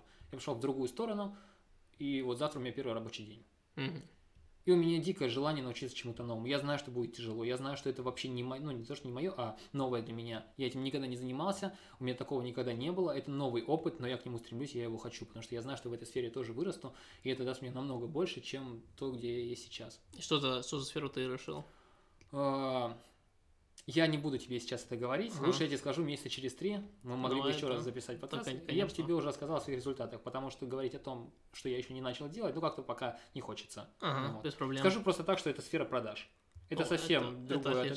Это как раз, ну, чем ты нужно заниматься, если ты хочешь заниматься чем ты хочешь потом заниматься. Нужно уметь продавать себя или свои услуги, потому что... свои идеи. Да, если ты профессионал и специалист в чем-либо, но не умеешь себя преподносить и себя продать, свои услуги, ну, ты останешься ни с чем. У тебя ничего не получится. Значит, знаешь, один из самых лучших навыков, знаешь, как-то быть успешным, это использовать свои скиллы, которые ты уже научился в жизни, не все выкидывать напрочь. И вот ты проработал очень много лет поваром. Как бы ты смог использовать эти навыки поваром, чтобы помочь тебе достигнуть твоей конечной цели, ну вот, помогать людям? Многозадачность. Я научился быть многозадачным. Я научился, во-первых, обрел небывалую скорость и возможность во время, ну, большого количества дел успевать все. И вот, скажем так, когда я работал, я понимал, что я осознан. Вот это именно было такое, потому что в какой-то момент я задался мыслью такой, типа, о чем я думаю, когда я, допустим, режу картошку? Я понимал, что я ничего не думал, я был в процессе. Я просто ее резал и все, в моменте. Вот это, конечно, было здорово. Вот этому я научился. Я научился тому, что когда ты занимаешься тем делом, которое любишь, а я, ну, любил это дело, и я люблю готовить. Когда ты занимаешься любимым делом, ты не замечаешь, как проходит время, потому что ты находишься в моменте, ты получаешь удовольствие от этого. Ты не думаешь о чем-то другом, ты все, ты в моменте. Ну, вот. И поэтому как бы я обрел вот навык, скажем так, медитации, находиться в медитативном состоянии во время работы, во время запары. Потому что происходит, когда запара, там все бегают, кричат, орут, там сковородки летят, жир, масло везде, ножи повсюду. Ты находишься в моменте, все, ты вот твой фокус вот только вот здесь. Вот он не там, ты не думаешь там о работе, ты не думаешь о семье, там, о проблемах каких-то. Там, ты уже не можешь думать. Ты не можешь, у тебя нет времени, я там думаю, ты находишься здесь, но в то же время ты все успеваешь, у тебя все под контролем, ты все видишь, настолько, что тебе не нужно смотреть по сторонам, ты видишь все, как происходит, и в это время ты успеваешь все это делать. Причем я замечал, что не все это могут, не все могут себе это позволить, не у всех это получается, у кого-то не получается, у кого-то получается делать только одно дело, и он вот только в одном деле стоит, но он не может делать все вместе, а я вот могу. И вот это мой, конечно, навык, это мой скилл, который я раньше, ну, отрицал и недооценивал себя, говоря о том, что, ой, да я ничего не умею, да я ничего могу, да нет, я могу все, я могу очень многое. Мне нужно только это начать делать. А ты не боишься, что это тебе, ну вот есть типа... Это качество плохого характера, она есть почти у многих людей. Это заметно люди, которые открывают свой бизнес, и потом у них появляется ступор. И ступор появляется, они не умеют делегировать. У них появляется проблема, потому что они считают, что они могут делать лучше, и, конечно, вначале они могут делать лучше. И они считают, что они могут все делать сами. Не боишься, что у тебя, возможно, потом появится вот эта как раз проблема с делегацией? Нет, не боюсь, потому что, во-первых, я знаю уже, что это за слово такое. Во-вторых, скорее всего, я увижу этот момент, когда нужно это начать делать. Потому что, я действительно это вижу на примере других людей, которые открывали заведения. Я видел те моменты, когда им следовало бы нанять себе помощника, к примеру, да, или взять себе какого-то помощника, который бы, хоть какую-то часть ему отдать. А лучше это сделать изначально. Да, я хотел сказать. Лучше взять и найти этого человека тогда, когда ты только-только начал, чтобы он сразу же уже забрал кучу дел, которые освободят тебе голову и направит твой фокус туда, куда нужно. На рост. Да, на рост, который, в свою очередь, сделает больше намного. И не пожалеть в самом начале именно денег на то, чтобы вот этого человека содержать, то есть его зарплату ему платить. Но пускай он заберет часть забот на себя, которые тебе, по сути, не нужны для того, чтобы расти. И так нужно, конечно, делать всегда. Поэтому нет, этого я не боюсь. Я боюсь, знаешь чего? Я боюсь не сделать этого. Я боюсь хотя бы не дойти до этого. То есть не реализовать себя. Потому что, знаешь, можно бояться бизнеса, а я боюсь не бизнеса, я боюсь не попробовать его. Да. Мне хочется его попробовать.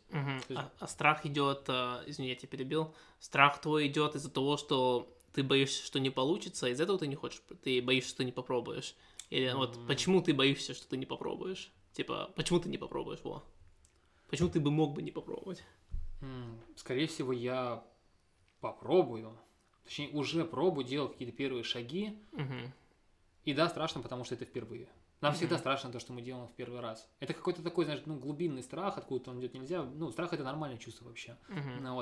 И бояться нормально. Мы всегда боимся первого поцелуя, мы боимся всегда первого секса, мы первого прыжка там с парашютом боимся. У кого был прыжок с парашютом. Мы боимся первого свидания, мы боимся первой работы своей. Мы даже новой работы боимся, на которую приходим. Кто бы что ни говорил. Первый день на первый рабочий день. Это вообще стрессовый день. Все, что впервые, это все страшно. Всегда страшно проиграть какую-то игру. И поэтому, да, страх присутствует, страх, начать, то, что провалится. Но потом ты понимаешь, что, лучше попытаться испытать этот страх.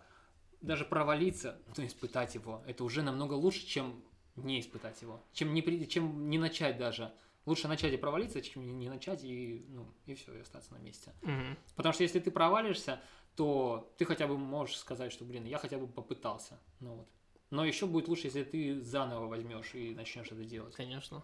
И ты, когда будешь второй раз делать, ты поймешь, что прям вот эти были. Ты уже увидишь свои ошибки, да. И начнешь эти ошибки как-то обходить. Ты начнешь понимать, где ты можешь еще вырасти, как бы мне не наступить на те же грабли, и все лучше и лучше у тебя будет становиться. Провалишься еще раз, окей, значит, еще будет удачно. И, как Томас Эдисон, которого всегда все приводят в пример, знаешь, да. Говорил, я не сделал 1000, это не 1000 провалов была, а 1000 верных решений, которые привели его к нужному. Да, вот этот подкаст, я 3-й раз его, запускаю его, делаю его. И это было больше, не ошибочно, как я вел подкаст, а именно, психологически. Мне надо было психологически по-другому смотреть на этот подкаст. И это дало мне возможность. Я когда раскрыл этот ключ, я такой, все, я понял. В следующий раз, когда я буду его делать, я понял, как я буду его делать, и все. Ты каждый раз замечаешь за собой что-то. И такой, вот здесь я сделал то-то, это нужно исправить. И тебе начинает это приносить удовольствие, тебе начинает нравиться то, что ты создаешь. Потому что мы все творцы, мы все что-то создаем. И когда нам нравится то, что мы создаем, это, конечно, начинает нас выводить на более высокий уровень уже. Мы все создаем, и все, что мы создаем, все прекрасно. Давай поговорим о йоге. Давай. Вот ты такой, я не занимаюсь йогой, я несколько раз занимался пилатес. Знаешь, такой пилатес? Да. Мама там заставляла во Флориде заниматься пилатес. Я там с 50-летними женщинами занимался пилатесом, и они были намного сильнее меня. Какие плюсы есть от этого йоги, да? Вот все говорят, занимаюсь йогой. Не чушь ли это? Нет, ни в коем случае. Ты что? Если бы это была чушь, она бы забросилась уже на своих истоках. Йоги же, это же сколько тысяч лет, не просто, даже не сотен, а тысяч лет. А откуда она опять, можешь напомнить? Из Индии, как я понимаю. Пошла, оттуда. То есть у большинства людей впечатление ассоциации с йогой, это же йог, это человек бородатый, сидящий в пещере, там не выходящий куда-то, ничего, там сознание летающий, дряблый, худой и так далее. Ничего подобного. Йоги в основном это были царями, богатейшими людьми, у которых запасы денег, энергии и ресурсов были настолько огромные, что они не бедствовали вообще никогда. Потому что йога позволяет тебе находиться в моменте, ощущать свое тело в пространстве, и, соответственно, мысли свои тоже приходят в норму.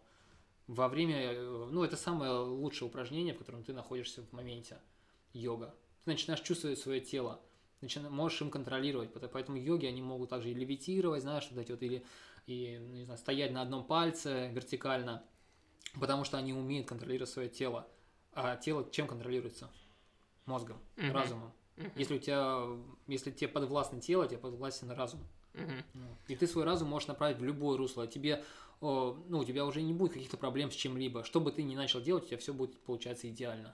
Потому что у тебя есть порядок в голове, у тебя мысли структурированы, у тебя нету целой каши, у тебя все распутано по своим ниточкам, у тебя нету клубка вот этого, у тебя все ровное, за какую ниточку бы ты ни потянул, у тебя все получится хорошо. Ты начинаешь просто контролировать свою жизнь, уметь контролировать свою жизнь, держать все под контролем, у тебя все становится хорошо.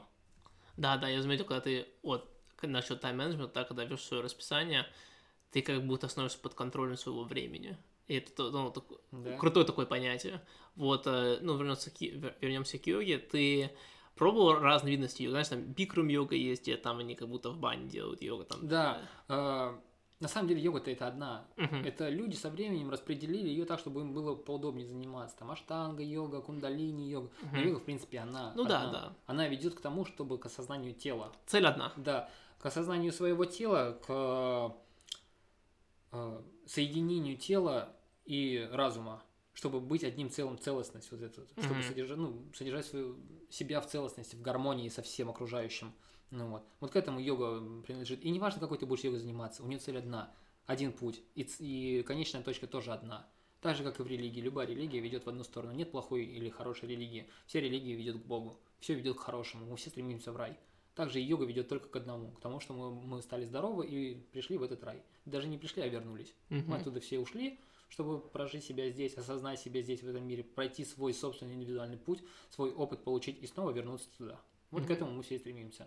Поэтому назвать это чушью я не могу.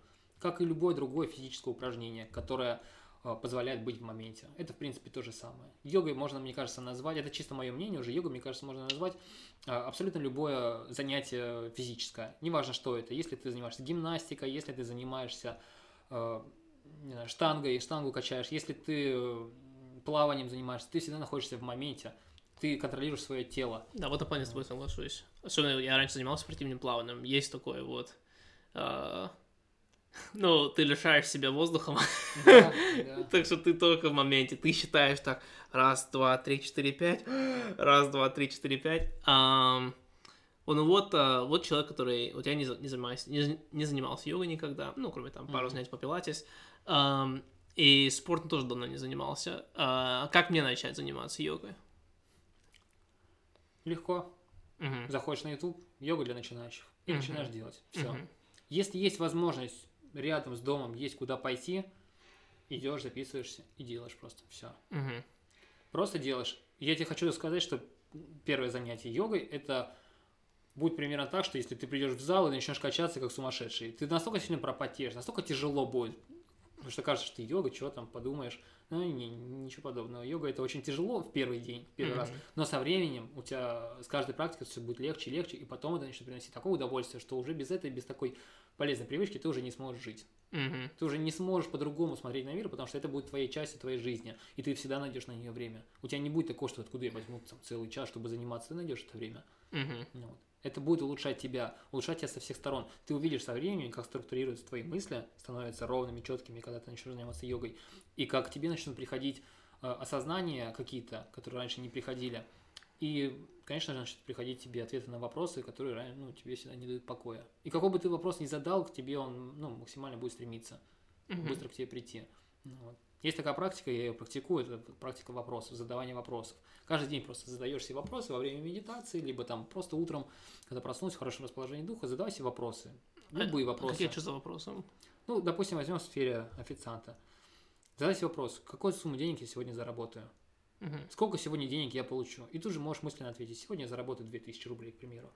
И в какой-то момент ты получишь чаевые, и ты, главное, не нужно думать, откуда возьмутся эти деньги, кто тебе даст деньги, как они к тебе придут, не думай об этом вообще. Ты просто задаешь вопрос, сколько денег я сегодня получу. И в какой-то момент тебе придут какие-то деньги, и ты в этот момент, я тебе отвечаю, вспомнишь. Ты такой, я же сегодня сразу задал себе вопрос, когда тебе там 100 рублей даст. Вот сколько денег мне пришло. А потом ты задашь себе вопрос другой. Насколько больше 500 рублей я сегодня получу? И в какой момент ты получишь 1000 рублей, к примеру, чаевых, да, или зарплату дадут ни с того ни сего, или премию, и ты такой, я же задавал себе этот вопрос. Также ты можешь задать себе вопрос, с какими интересными людьми я сегодня познакомлюсь. И ты не должен думать, как это произойдет, где ты познакомишься, да как я с ними познакомлюсь, мне же на работу надо идти, откуда я там людей возьму. Ты этого не знаешь. Возможно, по дороге на работу ты столкнешься случайно с человеком или спасешь кому-то жизнь там, от автомобиля, а этот человек окажется очень богатым, он изменит твою жизнь, к примеру, это я так уже импровизирую. И вот такие вот вопросы можешь задавать. Можешь задать вопрос, насколько чудесным сегодня будет мой день. Насколько в хорошем настроении сегодня пребываю. И ты увидишь, как это, тебе ответ сразу же сам придет. Чем больше ты задаешь вопрос, чем чаще, тем быстрее и чаще тебе приходят ответы. Ответы в плане, они происходят в реальной жизни, да? Конечно, они в плане инсайта происходят, в плане реального воплощения. У тебя был такой момент, ты можешь такой пример привести? Если вспомнишь такое. Где-то задал какой-то вопрос. Да, конечно, постоянно. Допустим, неделю назад, это было... месяц назад. Я задал себе вопрос также утром, сколько сегодня денег я получу. Я знал, что сегодня я не иду на работу, мне никто не должен, у меня нет должников никаких. Выплачивать зарплату мне сейчас тоже никто не должен. Я задал себе вопрос, какую сумму денег я сегодня получу. И мне мама прислала просто денег, 5000 рублей. Просто так прислала, говорит, вот это вот. Наверное, было куча дней, где ты задавал вопрос, и ничего не произошло. Нет. Да? Вот в том-то и дело, что из всех тех моментов, когда задал себе вопрос, всегда приходил ответ. Он мог не прийти сегодня, но он приходил завтра. Это работает настолько, что я сам в шоке до сих пор.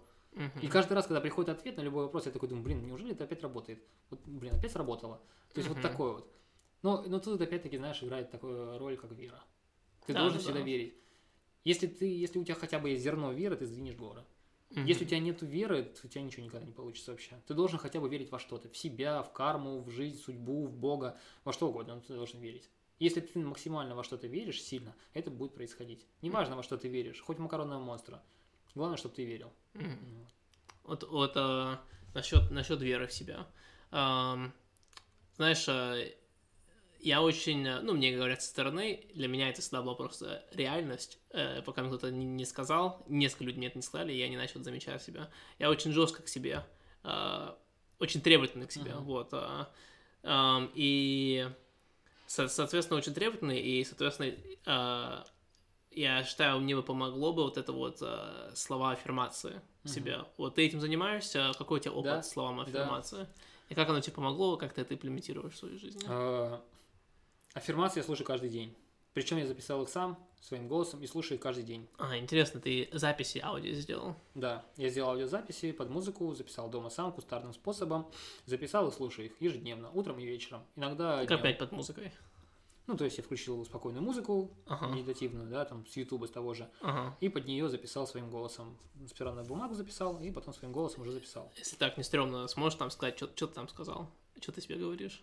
Если я говорю себе о том, лично. Что...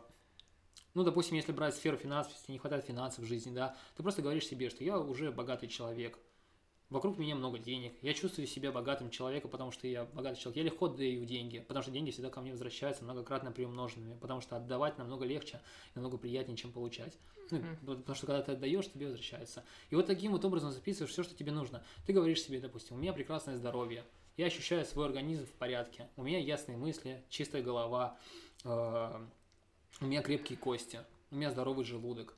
Ну, ты проговариваешь то, что хочешь в своей жизни увидеть. То есть то, каким ты себя видишь. И не нужно думать, как ты к этому придешь. Нужно себя уже видеть, нужно уже себя чувствовать. Если ты чувствуешь, если ты хочешь быть богатым, чувствуй себя уже богатым. Не стесняйся зайти в дорогой магазин. Не думай о том, что как на меня там дяденька охранник посмотрит, да, если ты зашел в магазин Rolex, допустим. Если хочешь, там, сядь за... Приди на тест-драйв Феррари, запишись. Да, у тебя нету денег, у тебя даже денег, может быть, нет на то, чтобы доехать до этого центра, где Феррари продают. Но приди, сядь в это Феррари.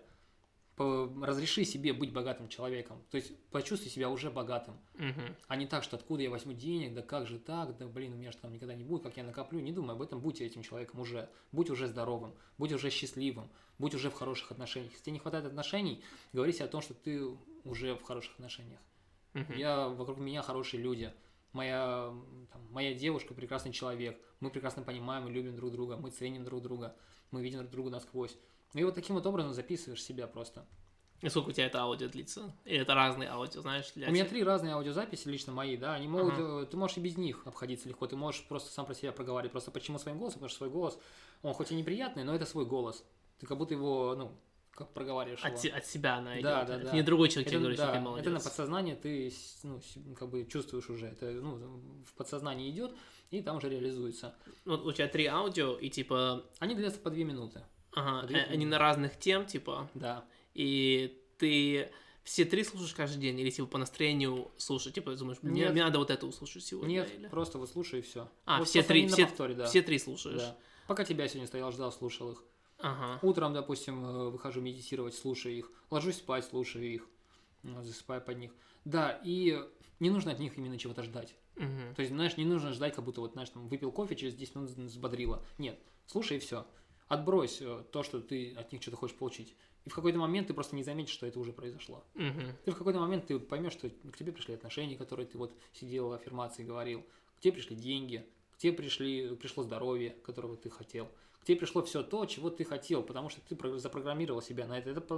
Аффирмация – это и есть программирование себя. Да, конечно, подсознательный уровень. Да, вот мне нужно этим заниматься, я считаю, я, может, даже сегодня этим займусь. Аффирмации помогают во всем. Об этом говорят все, об этом говорит Тони Робинс, допустим, да. Об этом говорят многие бизнес-тренеры, многие коучи говорят, что программируйте себя. Они не заходят, это даже говорят люди, которые, знаешь, далеки от религии какой-то, что это, какая-то эзотерика какая-то. Нет, это все работает. Это все работает, потому что, потому что мы в это верим, наверное. Если ты будешь верить в то, что по утрам, будешь выпивать чашку кофе, и тебе будет становиться легче твой день, это так будет. Если ты поверишь, прям действительно поверишь, что по утрам рюмка водки для тебя будет панацеей, и тебе будет лучше, так и будет. Ты станешь здоровее, если ты в это поверишь. Но если ты поверишь в то, что все это ерунда, это действительно превратится в ерунду. Да, вот это вот проблема, когда это проблема узнавания новых вещей. Люди Это вот, я это бэктрек сделал немножко назад. Люди думают, что с возрастом учиться новых вещей становится сложнее из-за каких-то биологических факторов.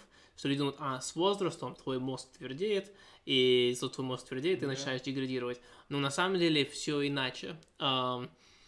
Ребенок почему так легко всему новому обучается? Это не потому что, ну, может, какой-то доля, это не потому что какой-то биологический фактор, это просто такое, у него нет другого выбора. Если он не научится ходить, он сдохнет. Если он не научится разговаривать, он никогда не может тебя попросить жвачку, а не шоколадку.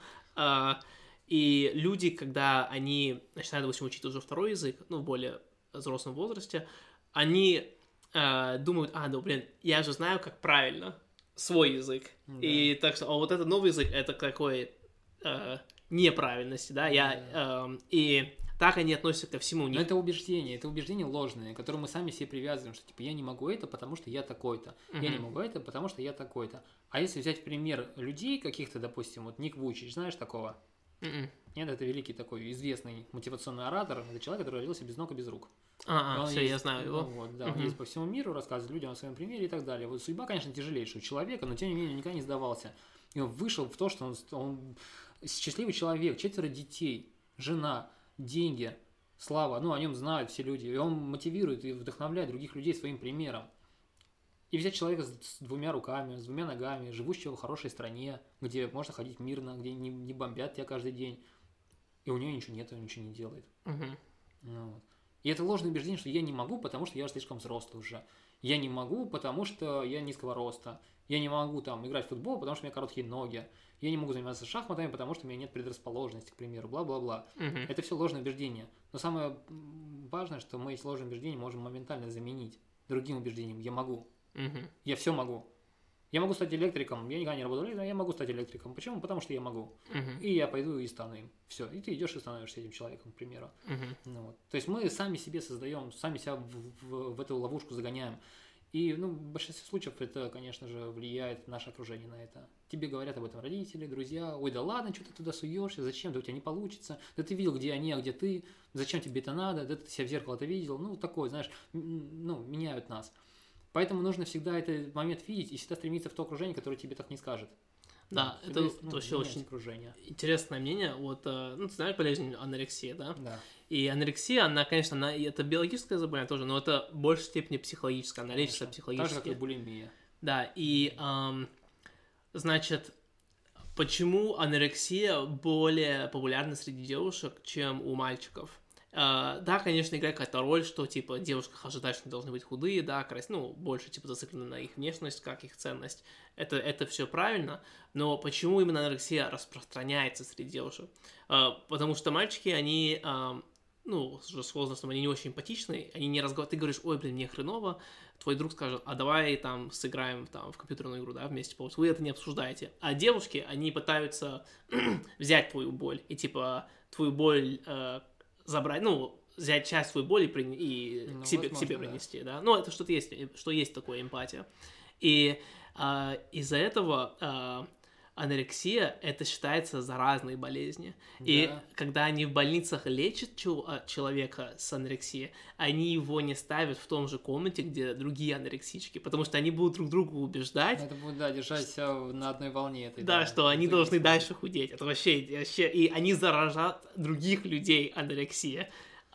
И, соответственно, это то же самое видно, когда ты окружаешь себя людьми, которые тоже чем-то занимаются. Ты... тоже хочешь чем заниматься, потому что ты не хочешь среди всех своих друзей быть лузером.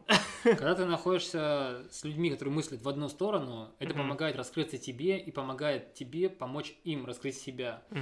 Это, баланс создается. Нежели когда создается дисбаланс, когда ты находишься среди тех, кто тебе не дает раскрыться и наоборот только усугубляет тебя. Да, в большинстве случаев мы просто боимся противостоять этому. Как же я могу сказать родителям плохое, допустим, да. Но можно же просто им не говорить об этом, делать что-то свое, ходи на какие-то курсы, допустим, но не говорить об этом, Не врать им, конечно, но и просто не сообщать, вот и все. Не говори, что, ой, я сегодня пошел там на курс там по йоге, я тебе скажу, какая йога, да ты что, с ума зашло, иди работай лучше, тебе это не поможет. Ну, вот. У тебя такие проблемы встречаются? Встречались раньше? Нет, слава богу, мне повезло с родителями, которые меня поддерживали в этом плане.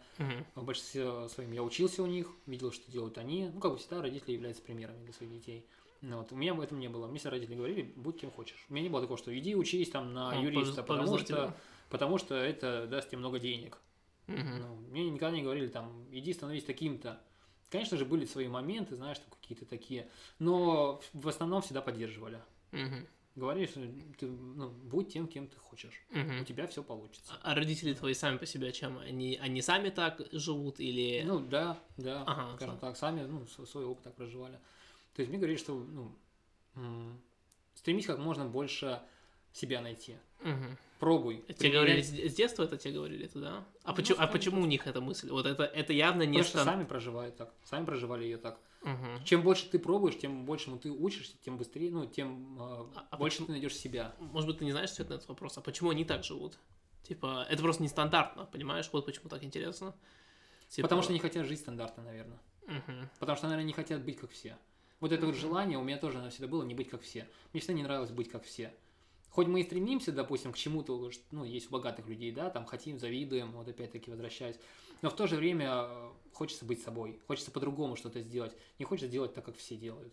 Хочется взять и сказать, нет, я хочу делать по-другому. И пускай все смеются, пускай все говорят, что это неправильно, ты все равно делаешь по-своему, потому что тебе так лучше, тебе не хочется быть, как вот они, тебе хочется быть собой.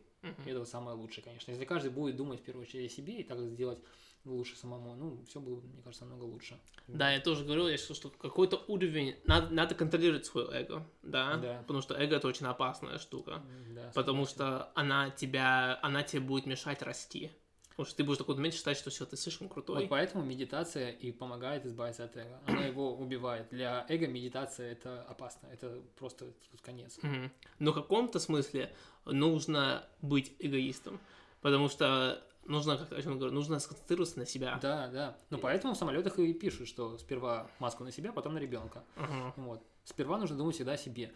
Если муж будет думать в первую очередь о себе, жена о себе, а ребенок о себе, у всех будет лучше. Сперва о себе, потом о другом. Если ты будешь думать сперва о том, как мне сделать так, чтобы мне было лучше, и сделаешь это, тебе будет намного проще сделать это потом для другого человека, потому что он будет думать про себя также.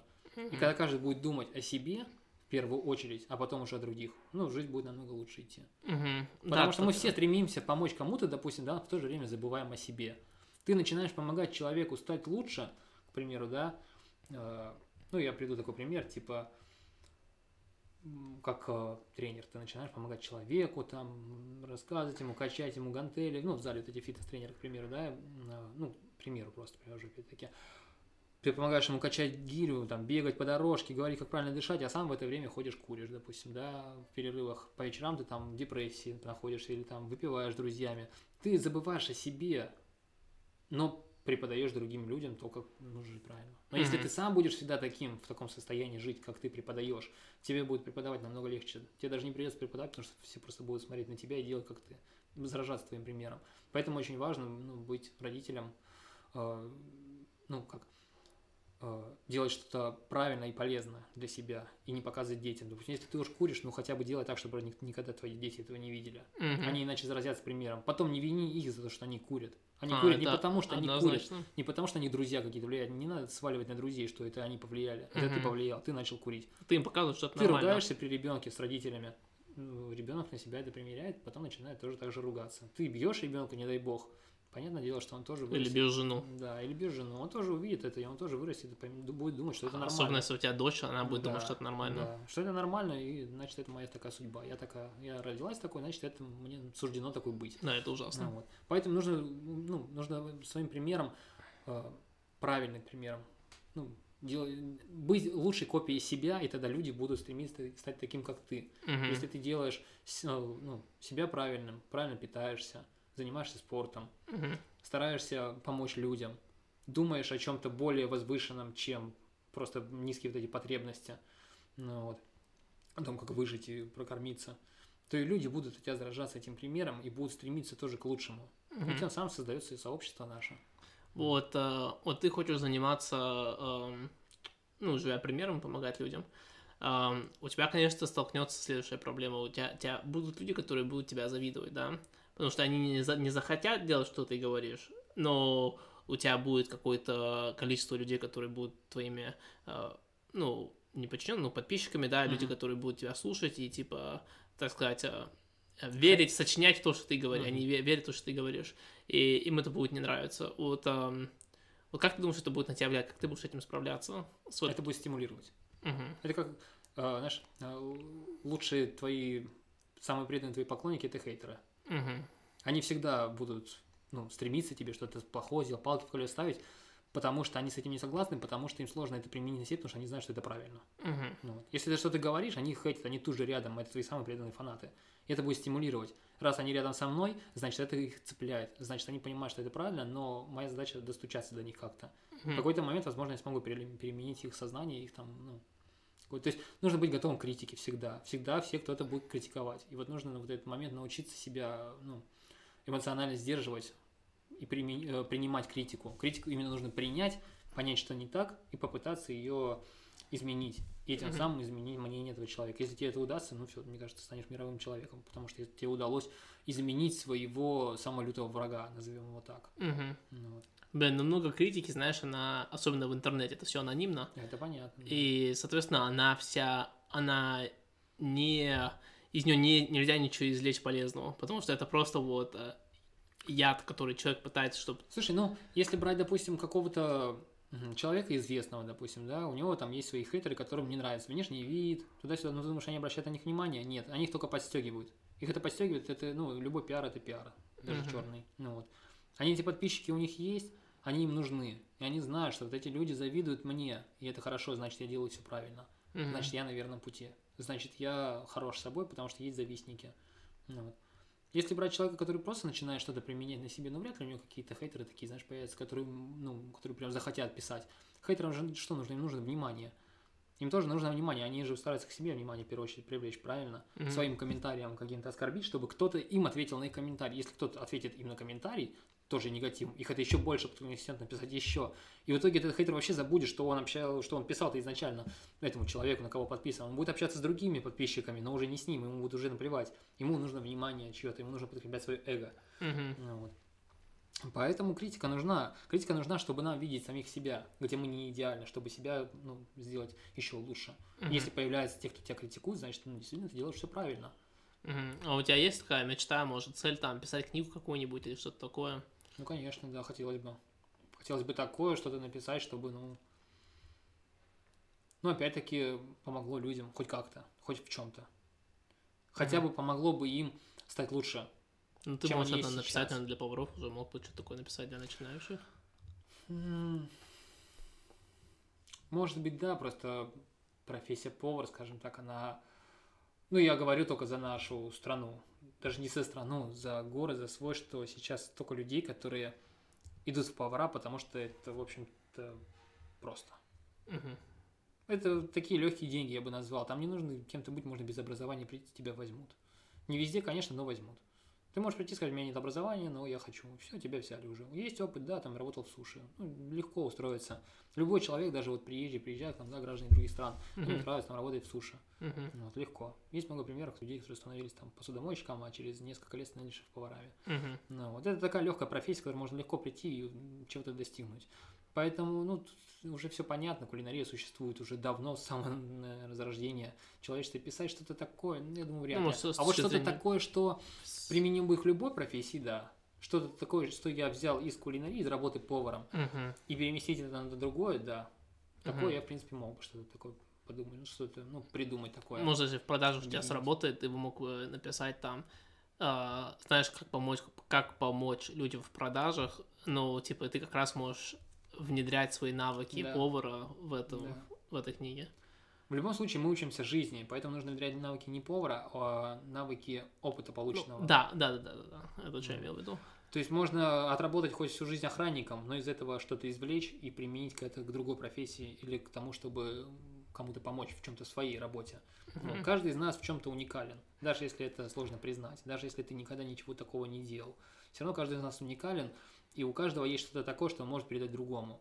Даже если перед тобой стоит умнейший, богатейший, знаменитейший человек, ты все равно можешь дать ему что-то такое, чего есть только у тебя, но нет у него, и он никогда об этом не знал. Какое-то знание, какой-то опыт, какой-то навык. Ты можешь ему это передать, и он, будет тебе, наверное, благодарен. Да, это такой европейский склад ума в плане отсутствия уникальности. Вот в Америке как раз, в нас внедряют, что мы каждый уникальные, и что, в Америке идет сильная индивидуальность. Это все, все это говорят, что американцы, каждый американец считает себя смущенным, временно не миллионером. Типа, каждый американец верит, что его судьба стать когда-то миллионером. Это почему в Америке так плохо относятся к высоким налогам богатым, потому что они все считают, что они когда-то станут богатыми.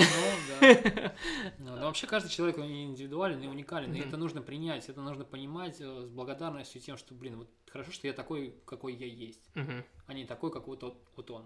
Но в то же время ты у него чего-то можешь научиться, а он у тебя. Потому что если бы все были одинаковы, никто бы не смог ничему учиться ни у кого. Все бы жили одной из сплошных... Да вообще, наверное, не жили бы, потому что по-другому мы и представить себе не можем, если бы все были одинаковые. Все одинаковые, это, знаешь, это армия. Когда все одинаковые. Все подчиняются одному приказу. Вот есть группа людей, они подчиняются одному приказу и делают одно и то же. И у них нет возможности отойти в сторону и сделать по-другому, потому что есть приказ прямой, все. Это стадо. Я заметил, вернуться насчет, отсутствия уникальности, в России. Не в плане, что отсутствует уникальность, а представление, что мы не уникальны. Я когда приглашаю людей на подкаст, очень часто первое, что мне приходит, отказ, который мне люди говорят, это то, что, да, я, занимаюсь чем-то, я как раз хочу, об этом говорить, но я же не самый лучший, я там не это, о чем я могу поговорить, что я могу рассказать, и как раз есть такое в России, я думаю, это европейское качество. Мне кажется, это отголоски прошлой страны, которая существовала 30 лет назад, название Советский Союз. Это отголоски еще оттуда, когда нас всех учили, что мы все равны, коммунизм, мы все это одно, каждому по потребностям, всем все одинаково, одинаковую зарплату, одинаковую работу, одинаковую мечту. Все в одном. То есть, все должны быть такими. И это передается и детям же, правильно, потому что нас же учат тому, как жить в той стране, которой сейчас уже нету. Система образования вся та же. Да. Но, и управление тем не менее, рождаются, появляются, учатся люди и начинают что-то свое как-то внедрять. Потихонечку, помаленечку, но начинают отходить от старых убеждений, старых... тяжело просто взять и переменить резко все. Страна развалилась, людям же правильно нельзя сразу взять и перестроиться. Это нам сейчас кажется, 30 лет уже прошло так много, можно было бы успеть. На самом деле это очень маленький срок. Если Конечно. В плане истории, то 30 лет, что такое 30 лет вообще? Мы живем, существуем уже несколько тысячелетий, что такое 30 лет? За 30 лет ничего не изменится. Вон сколько Римская империя существовала, Монгольская империя, где сейчас монголы, какое сейчас у них государство. Та же Римская империя, какая сейчас она стала, какой была великой. И так далее. Поэтому 30 лет это очень мало, чтобы изменить сознание людей. Может быть, это еще продлится 30, может быть, еще 300. Пока непонятно. Но, скорее всего, это будет происходить все быстрее и быстрее по нарастающей, потому что люди все больше меняются. И технологии, и сознание людей, и границы теперь открыты, и есть интернет, вот что самое главное, что у людей есть информация. Если в советское время начинали люди интересоваться чем-то таким, скрытым эзотерикой, йогой, медитациями, это все можно было по крупицам собирать, то сейчас открыто все. У тебя все всегда в кармане лежит. У тебя в кармане лежит коробочка, которую тебе достаточно тыркнуть пару раз. Информация все. И ты знаешь обо всем. Все человечество, за всю историю. Я недавно слышал такую интересную мысль, что в 2010 году глава Google сказал такую вещь на конференции, что ежедневно, может быть, ошибаюсь, вроде как ежедневно человечество вырабатывает столько информации, сколько раньше оно вырабатывало с начала сотворения истории до 2003 года. То есть мы за один день вырабатываем информацию столько, сколько выработали с начала сотворения и до сегодняшнего. В основном это фотки все бабы, которые фоткают себя. В основном это шум. Но в то же время можно найти информацию вообще много разной обо всем. И о здоровье, и о питании, и о себе, и о людях, и о Боге, и эзотерике, и обо всем на свете. Да, это вообще... Это развязало нам руки, это дало нам выход на уровень. Мы можем дружить теперь с кем угодно. Мы можем в друзьях иметь хоть Дональда Трампа, хоть какую-то знаменитость, неважно кого. Но вот этот доступ к информации, она нам привлекла, новые проблемы появились. Новые проблемы это... Один из важных глобальных проблем, то, что уровень нарциссизма очень резко поднимается среди молодежи. Чем моложе люди, потому что люди зациклены на себя. они смотрят Инстаграм, они видят это все, ну, у всех все идеально, потому что в Инстаграме это только фотографии самых лучших моментов твоей жизни, и люди думают, что все так живут, и они сравнивают все с собой, они тоже это конкурируют, и вот это вот ты просто сказал раньше насчет того, что сейчас развивается эта сфера духовности, да, и самоанализа, и все такое. Я думаю, она развивается, но я думаю, еще быстрее развивается нарциссизм среди людей. Это вот большая проблема. Вот это вот... эти новые технологии, они приводят еще кучу новых проблем. Я не думаю, что это проблема. Uh-huh. Скорее всего, это, назовем это, временное помешательство. Uh-huh. Это пройдет, этот хайп. Он пройдет в какой-то момент. Сейчас уже же ведь никого не удивишь телефоном в кармане, правильно? Когда они только появлялись, ты, на человека с телефоном смотрели так, типа, о, у него есть телефон, даже не важно какой, просто телефон. О, mm-hmm. телефон.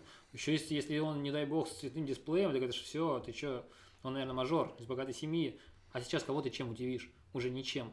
И, соответственно, это все уже, сейчас в такую норму превращается, что никто не стремится как-то слишком сильно выделиться. Да, сейчас, конечно, все измеряется уже не деньгами, а подписчиками. У тебя много подписчиков, ты король мира. Но в какой-то момент и это пройдет. Думаешь? Это, конечно. Просто... Ты смотри, насколько скакнул прогресс, допустим, вот 30 лет назад и сегодня. Mm-hmm. Да даже 20 лет назад. Ты 20 лет назад мог представить, что ты будешь с телефоном ходить, в котором не только звонить будешь, а еще интернет будет? 11 лет назад тоже не было айфона еще. Вот именно. Mm-hmm. И я бы не мог себе тоже представить, что у меня в кармане будет вещь, с помощью которой я смогу не то что общаться с другими, а еще узнавать что-то о мире. Еще интернет настолько быстрый будет, что мой компьютер намного слабже его. Mm-hmm. Не мог себе представить, а что будет через 30 лет еще? Ну да, конечно, нельзя предвидеть, что будет в будущем, но вот сейчас, смотришь на... Вот мое поколение, да, это поколение, которое уже, в школе появился. Uh-huh. Смартфоны, да, и интернет. Так что относительно молодой возраст. Но поколение, которое моложе меня, это у тех, которые это всегда было дано. Yeah. И... Они совсем другие, чем... Так это и мир меняется, мир же никогда не стоит на месте. Он изменится и будет, даже если это будет общество нарциссов, но оно, может быть, и будет совсем другим. Скорее всего, так оно и будет. Она будет совсем другим. Конечно. И не нужно думать, зачем это мы все меняем? Так это же и хорошо, это и есть прогресс, это и есть развитие. Оно развивается от одного к другому. Потому что этого не было, теперь это будет. Uh-huh. Говоришь, что в мое время это не было. Конечно, в твое время это не было, потому что сейчас другое время. Что ты хочешь? Как это может быть в твое время, если это было раньше? Все же проходит. Все проходит и меняется. Но общее коллективное сознание, оно эволюционирует все равно. Да, мы берем конкретную какую-то группу людей, но есть же и страны третьего мира, где до сих пор нету телефонов, интернетов. Мы берем просто современное техногенное сообщество, которое есть. Это сообщество светское. Это страны, в которых посвящены во все это . А есть же страны более такие неразвитые, скажем так, в плане технологий. Но зато они развиты в плане духовно хорошо. Они живут спокойно, им не нужны технологии, допустим. Они счастливы тем, что они имеют. Мне кажется, я просто размышляю о том, что я не полностью уверен, что эта технология, она приведет к положительному направлению само качество жизни человека, психологическому. Угу. В какой-то степени, да, я согласен, потому что мы отучаемся делать самостоятельно что-то. К примеру, я это... Самостоятельно очень... думать даже. Даже думать, да. Но я очень вижу, как это хорошо, легко заметно проявляется. Электросамокаты, допустим, да? Все же на них сейчас ездят. Угу. Даже не электросамокаты, а просто самокаты. Даже наповал и дети, и взрослые, и мужчины, и женщины любых возрастов, начиная с маленького, заканчивая пенсионерами. Все на них ездят. А это, для меня это показатель того, что люди обленились. Если уже на электросамокаты большинство, это говорит о том, что людям даже уже лень ногой толкнуться от земли. Угу. Соответственно, как у космонавтов, которые долго плавают в космосе, у них конечности атрофируются, потому что им не нужны ноги, допустим, не от чего отталкиваться, они в невесомости. Также здесь происходит, также у детей. Если в детстве нас всех выгоняли играть во двор, в песочницу, да, дети учились там развивать общение, конфликты улаживать, знакомиться, что-то делать руками, лепить там куличики, допустим, да, из песка, с мячиком, конструктор строить. Сейчас детям, моторика уже не так развивается, потому что детям дают планшеты, телефоны, начинают зацикливаться на одном месте, работают только два пальца в основном, да. Да, может быть, работает голова, может быть, работает мозг, но он на уровне моторики уже не работает. И люди уходят от социальной жизни, им проще написать сообщение, чем подойти и сказать «Здравствуйте», поздороваться с человеком, завязать с ним разговор, общаться, смотреть в глаза. Им проще отвернуться, друг с другом встать и общаться смс-ками, стоя за спиной друг у друга молча. Намного проще становится. Это, конечно же, выходит, немножко огорчает, но в то же время это выводит человечество на другой уровень, в котором уже все будет по-другому. Мне кажется, что да, все будет по-другому, и да, типа, это куда мир идет, но мне кажется, что нужно это ограничивать. Почему? Потому что, ну, ты знаешь, да, насчет, ну, ты когда смотришь эти приложения, они специально сделаны так, чтобы из тебя выделялся допамин, когда ты на них смотрел. Да, и ты становишься допамин-зависим от этих приложений. Это вот реально вот, тебе становится скучно. Я сделал такой эксперимент, конец прошлого года, я удалил все приложения в телефоне. И приложение, которое я использовал чаще всего, ты знаешь, Пикабу русское? Да. Вот есть английское, Reddit называется. И я такой, типа, ну все, первое утро, да, я типа все удалил. Я помню, я все удалил, кроме Reddit, это был последний. Я такой, блин, а что я буду делать без него? Ладно, удаляю. И я, короче, начинаю одеваться.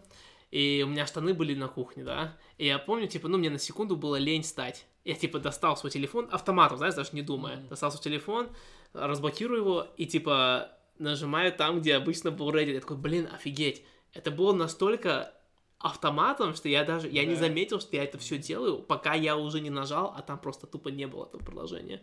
И мне кажется, вот, когда дети смотрят эти планшеты и все такое, это такой ужас, потому что вы их превращаете в технологических наркоманов.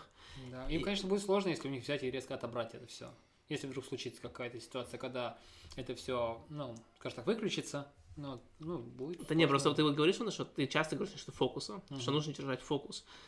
Но если ты зависим к своему телефону, когда ты фокусируешь, у тебя всегда будут, ну, моменты спада. И в этих моментах спада, если ты автоматически твой мозг просто ищет так, я должен быть стимулирован. И ты автоматом достаешь телефон, и это почему всегда говорят, блин, ставь свой телефон на авиарежим, когда ты работаешь, потому что не отвечай на смс, потому что если ты будешь каждые 5 минут отвлекаться на 20 секунд, чтобы писать смс, ты не разрешаешь своему мозгу быть полностью погружен чем-то за ним. Я думаю, это будет проблема будущего поколения.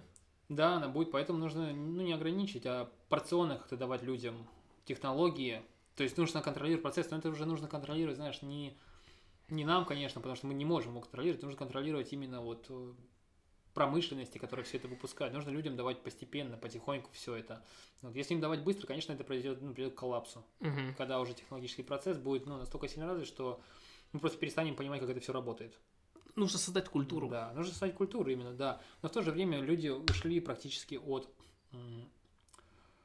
природы, скажем так, от уединения с самим собой, от себя, от семьи за счет вот этого всего. Потому что людям, проще посидеть в телефонах, даже дома, допустим, да, там в соцсетях что-то поделать, чем нежели собраться всей семьей, там, на природе, допустим, побывать, там, на рыбалку съездить и так далее. Ну, типа того. Это в современных, вот прям, знаешь, совсем-совсем современных вот обществах. Хотя, да, до сих пор люди ездят и в лес ходят, и отдыхать, и на пикники, но не расстаются со своими уже телефонами. Потому что это уже действительно сложно. Мы действительно от них зависимы. От этого зависит наша работа, наше состояние здоровья у кого-то, наше общение.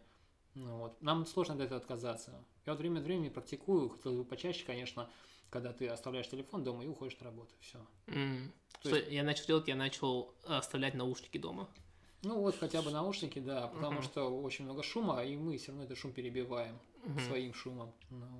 И вот полезно, знаешь, время от времени оставлять телефон, если там выходной оставить, и уехать в лес на целый день. К примеру, если у тебя есть машина, здорово на машине, если на электричке, просто посмотрел расписание и уехал. Целый день побыть на природе, погулять по лесу, половить рыбу. Просто погулять, где-то побыть наедине с собой на природе. Вот это здорово. Не отвлекать даже в компании. Если ты пришел в бар с друзьями, здорово, конечно, взять телефон и все отложить в одну сторону и без телефона сидеть общаться. Никому не смотреть. Кто поднял телефон, тот оплачивает счет. Как это делают, знаешь, некоторые. Поэтому, да, в этом плане, конечно...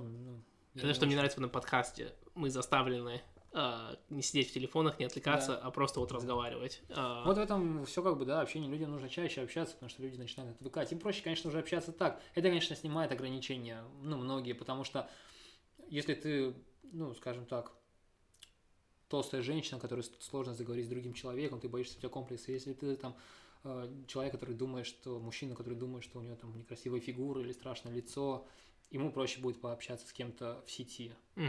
Даже без фотографий проще будет проще будет раскрыть себя, раскрыть свою душу человеку другому. Но в то же время ему будет сложно встретиться. У него есть свои комплексы. И нужно все-таки, мне кажется, избавляться от комплексов тем, чтобы общаться друг с другом, перестать смотреть друг на друга как-то по-другому. То есть нужно смотреть друг на друга как на человека, в первую очередь, а не как внешность. Как на личность. Да, потому что если вдруг взять, снять с нас кожу, мы все будем выглядеть одинаково ужасно. Вот.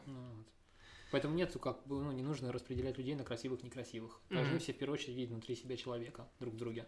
Но если все будут видеть друг в друге человека, то проблем вообще никаких не будет. Все будут понимать, что все мы одно и то же. Да. Трудно смотреть на личность, на другой человек, на личность. Но давай мы на этой мысли закончим. Давай. Ну все, короче, спасибо большое, что пришел. Тебе было спасибо, очень что интересно. Позвал. Все, тогда жду тогда в следующий раз. Да. Будешь рассказывать про продажи и, может быть, уже какая-то страничка. Будет интересно. Уверен, что так и будет.